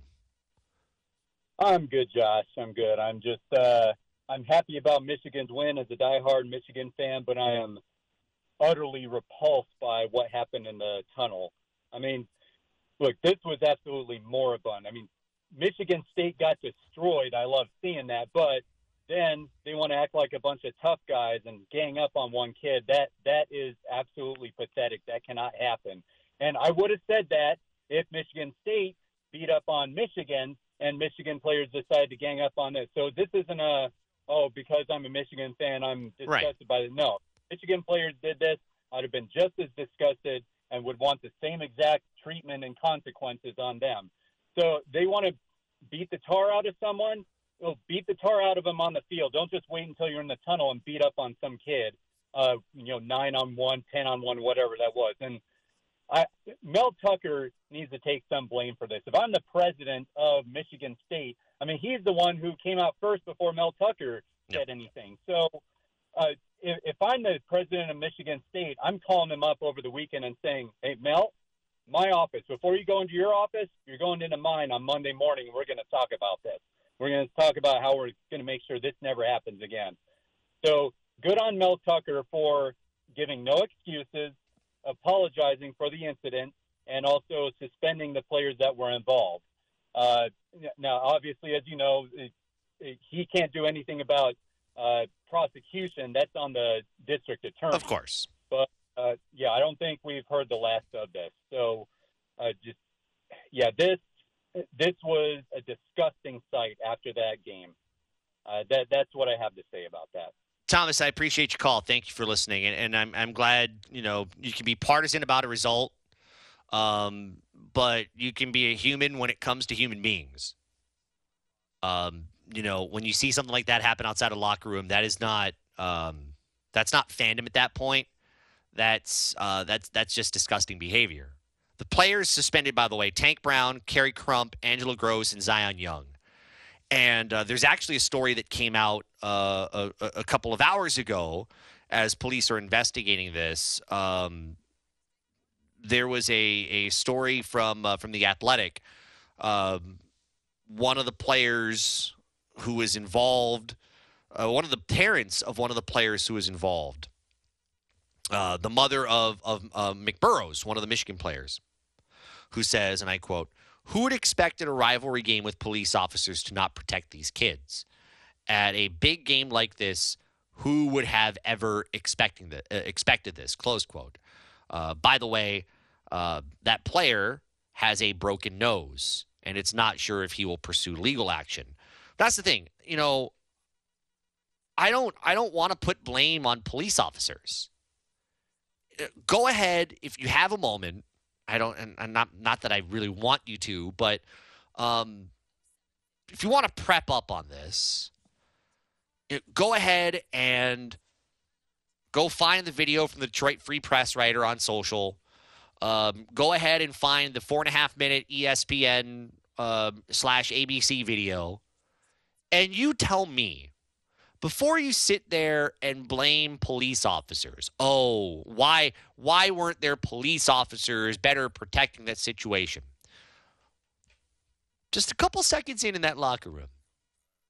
You tell me with all of those bodies in there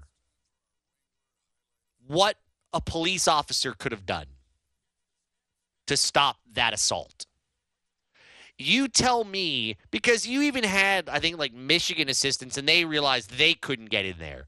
It was it was pathetic. And honestly, I'm going to call out some of the other Michigan State players.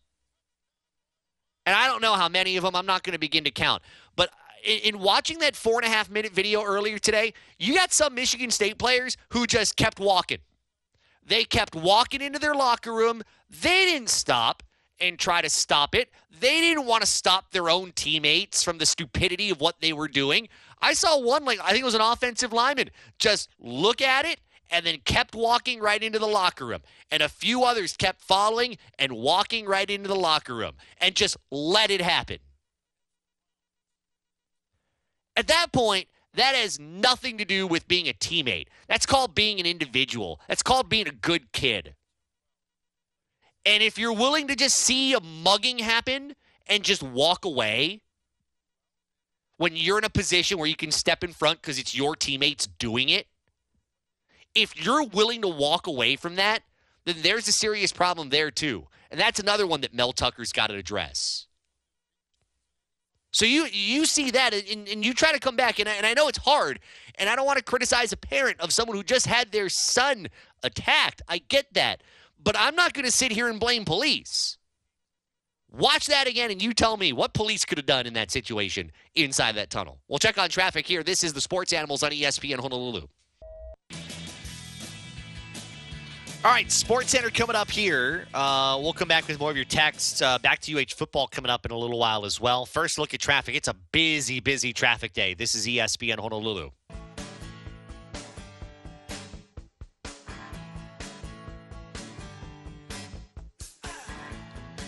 Great to have you in. It is the Sports Animals. I'm Josh Pacheco in for Chris and Gary. You're listening to ESPN Honolulu at 92.7 FM and 1420 AM. We've just kind of been all over the place today. Um, really kind of a makeshift show. We've done our uh, Mountain West Power Rankings as normal.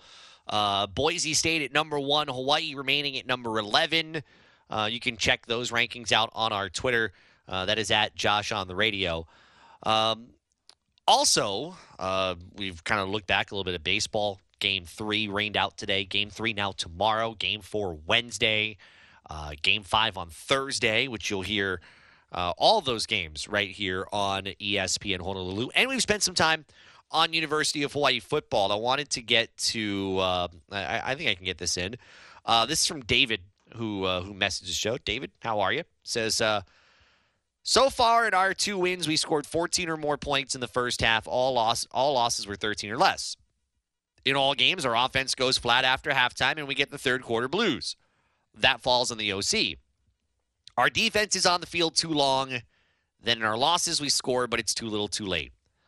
If the key is to score touchdowns in the first half, those two trick plays and eventual field goal could have made a difference in the outcome. Okay, let, let, let's talk about the trick plays. Um, the one in particular, and I know there were a few, um, the one that stands out in my mind was uh, the the the pass to Ilm Manning. Now, um, I don't know. I still don't know what to think. Two days after that, and and I was standing on the sideline, and I I don't was I standing next to Hunter Hughes? I think I was. I think I was standing to next to Hunter, and I, I was just perplexed. Like you know, I I'm I'm all for opening up the playbook a little bit. I'm I'm all for trying to, um, you know, trying to advance.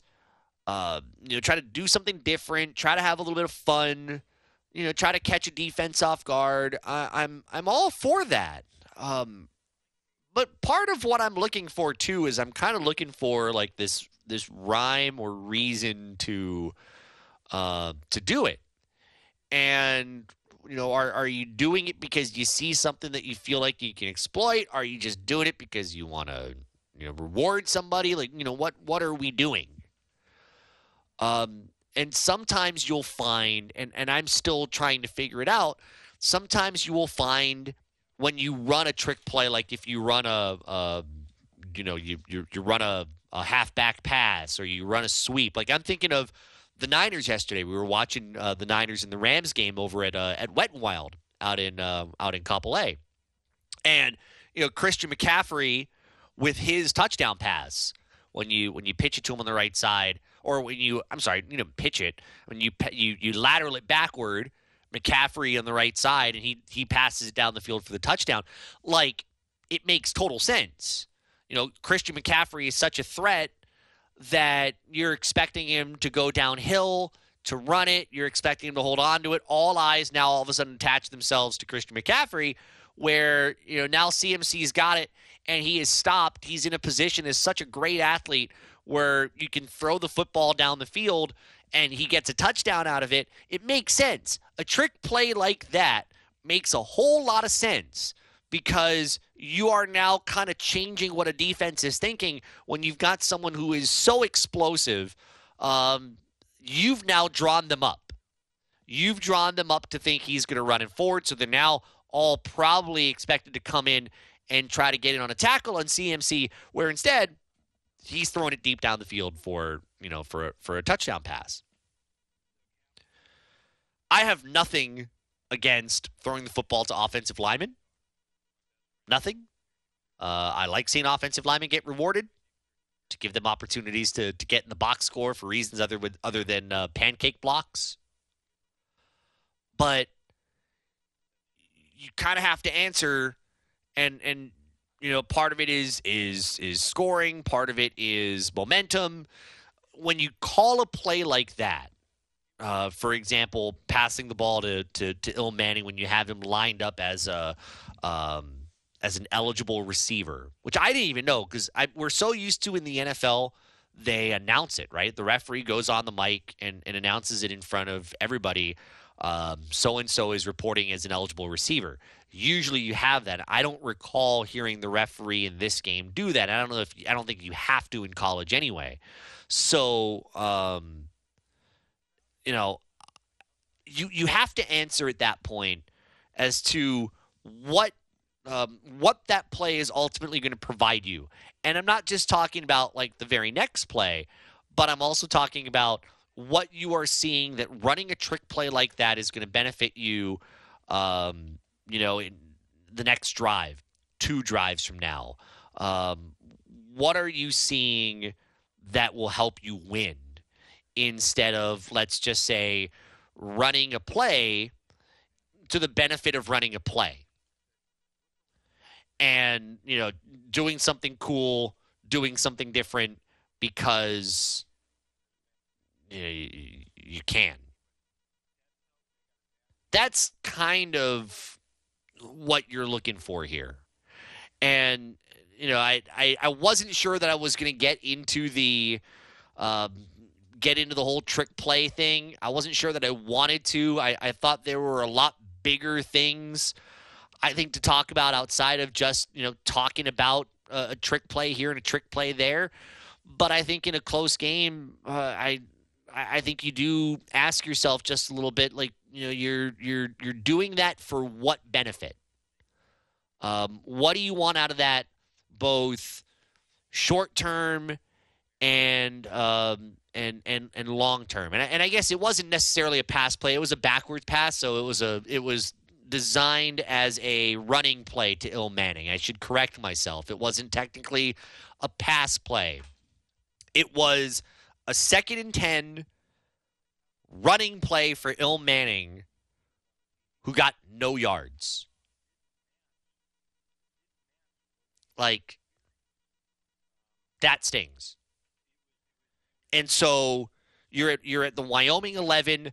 That play nets you nothing. You're then put in a third down, which is kind of like an obvious passing down on third and 10 in a short field on a on a third and 10 at the 11 and you're you throw an incomplete pass. You're at that point you're up 7 nothing um, you know and, and now you've got to settle for 3 when you would have loved to get more. That's what i mean. Like cute. Yes ilm had it in his hands. Cool. Happy for him. He got a he got a rush on his ledger. You're what two and two and six at that point in time now two and seven. And you want to find ways to win. You want to find ways to get into the end zone and not settle for three. And you're going to call that play. That play better get you something that if you're not going to get into the end zone it gets you to a third down in some sort of minimal range where the running where the running game is still intact where the where where the opportunity to run the football um, you know, can possibly get you a first down, get you more chances to get into the end zone, and extend a lead. And that didn't happen. Scott Texton, desperation play call in is is what he calls it at our Zephyr Insurance text line at 808-296-1420. I don't think that was a desperation play call. It was I, I I don't know what it was it was, in theory, nice. If it could have gotten yardage, I think we'd be talking about this very differently. But realistically, when a two and six football team is trying to run a play in which an offensive lineman is getting a backward pass uh, and an opportunity for a rushing attempt, and then um, ultimately gets zero yards in the red zone, and the team is left for a field goal two plays later, you know, we can't really call it a nice or cute play at that point um, we kind of you kind of have to call it a wasted play. How much better would you feel being up 14 nothing or the chance, a better chance to be up 14 nothing instead of 10 nothing um, early in the second quarter? That would make you feel a lot better to get to that position uh, to be there. Our number 808-296-1420. Uh, we'll get to more of your texts and, uh, and we'll wind down the show coming up in just a moment. Right now, our M Dyer Global Scoreboard, which is brought to you by M Dyer Global, moving Hawaii into the future. Uh, the final game of Week Eight in the National Football League is in the books. Thankfully, because it was not uh, it was it was not really good. That means uh, if if you were freaked out by that performance, trick or treating may not be for you tonight. Uh, Browns win over the Bengals, thirty-two to thirteen. Uh, the Bengals are now four and four. And uh, Joe Burrow's now got to look at that shirt that he wore uh, walking into the tunnel that said "boo" in front, and see if it scares him when he looks at it front facing. Browns now three and five. NBA, um, not a big slate of games here on Halloween. Uh, one game underway at halftime. Houston leading the Los Angeles Clippers 52 to 51. Winners today Sacramento in Charlotte, 115 108. Philly uh, in Washington, winning 118 111. Uh, the Brooklyn Nets, a 116 109 winner over the Indiana Pacers. Toronto 139, Atlanta 109, Milwaukee 110 108 over Detroit, and Utah 121 105 winner over the Memphis Grizzlies. That's your M Dyer Global scoreboard brought to you by M Dyer Global, always on the move. One final look at traffic on a very busy Monday. You are listening to the Sports Animals on ESPN Honolulu.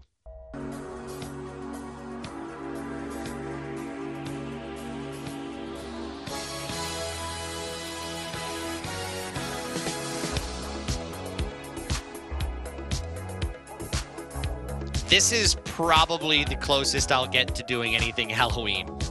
Is uh, is Michael Jackson's Thriller uh, right over your right over your ear holes uh, on this Monday? It is the Sports Animals here on ESPN Honolulu at 92.7 FM and uh, 14:20 a.m. Yeah, I'm not a um, I'm not a I don't dress up You know, I I feel like I'm at that age where dressing up for Halloween just kind of just doesn't really feel like worth it.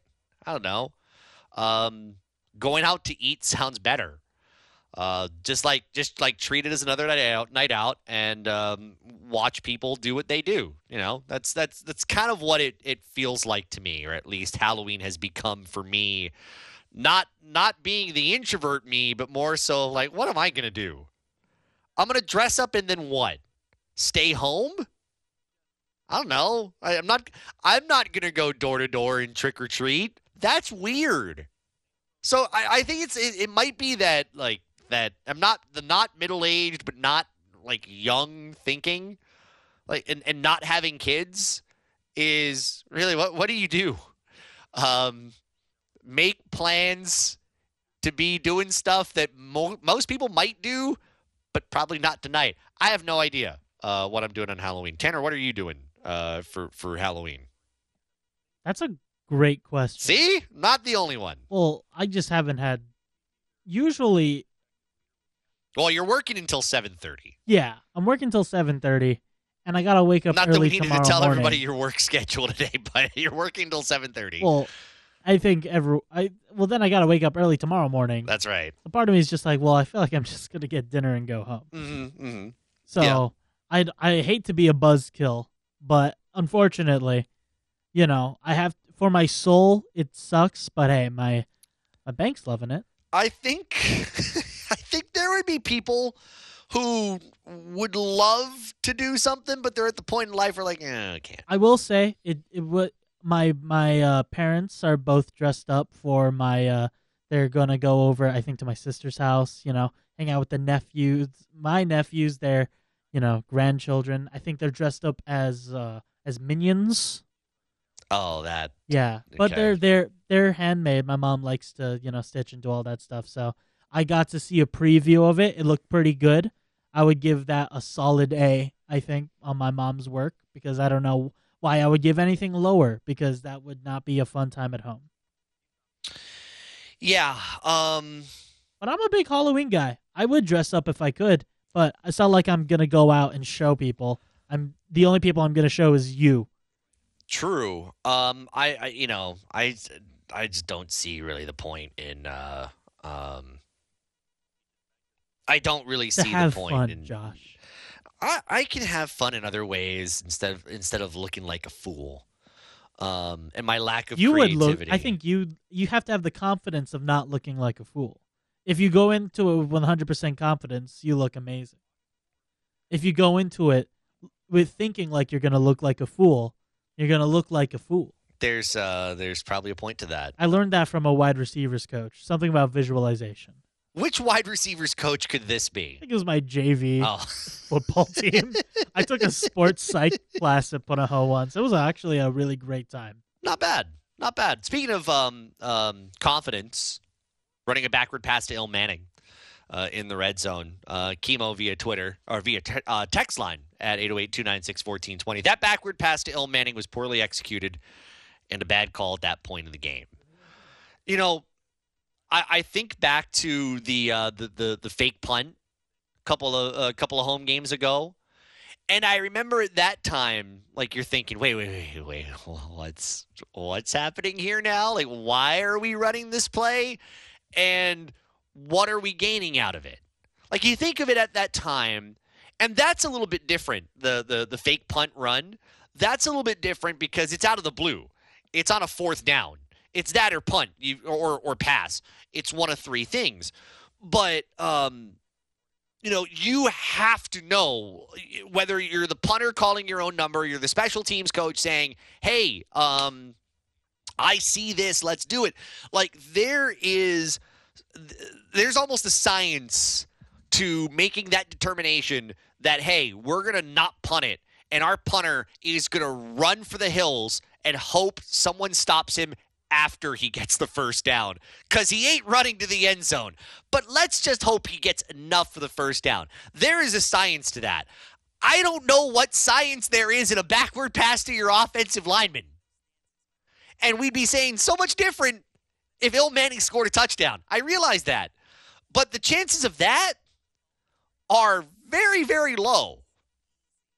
In fact, I think the chances of a punter on a fourth down faking a punt and running for a first down is probably higher than a pass to your offensive lineman on a backward pass getting into the end zone. Uh, so th- there is a uh, there there's a clear science to that that I think you uh, you, you kind of have to figure out and understand. And uh, you know, it's also a reminder every play, uh, not just scripted but unscripted, every play has a rhyme or reason. There is a point to why you do something. You don't just do something just to do something. There is a there is a point to it, and you have to figure out what that is before and after you do it. And and that's why even that particular play I think is um, is, is still a little baffling. You know, we um, we've spent a lot of time on this show today. We've gone through uh, the food court with the PB and J burger. You can keep that discussion going on our Twitter at Josh on the radio. We've done our uh, Mountain West Power rankings today. We have spent a lot of time on uh, on University of Hawaii football. We've uh, we've we've done a lot of that.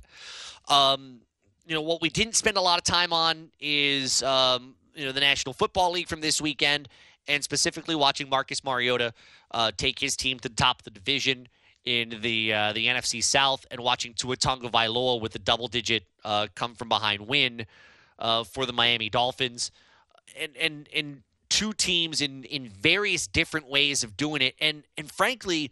As we wrap up the show today, I'll focus on where most people haven't been. Um, everybody's talking about Tua because of his skill, because he's younger, because he's also coming off of that horrific injury a few, you know, about a month ago. Everybody's talking about him and also the expectations. Um, I don't want to make this any bigger than what it actually is, but let's talk about Marcus Mariota and what the Atlanta Falcons are doing in a suboptimal division, four and four and alone in first place. And I'll be honest, part of me thought that at some point this season, Marcus Mariota would not be the starter. That there is a possibility that he might relinquish the starting role to Desmond Ridder if he struggled.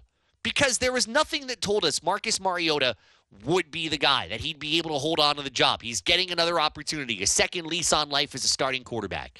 Well, look at what he's done here in um, in the last few weeks. The team that started 0 2 is now won four of its last six. You know, they get some help from Carolina's kicker. They win in overtime. They've got a great win against the San Francisco 49ers. They've got what looks like a really good win against the Seattle Seahawks in Seattle going back to week 3. And and Marcus is being him. He's not being any different. You see him have that big run in overtime that set up the winner. Um, Mariota's being himself. And and that's the thing that I want to focus on because that was his career high in yardage he had passing. Um, but Marcus was being vintage him. And if he can continue to be that, Falcons can be really interesting to watch in the back half of the year. Don't forget our Scoring Live high school football scoreboard every Friday and Saturday night on our digital media platforms. We will see you uh, after the World Series tomorrow. It's ESPN Honolulu.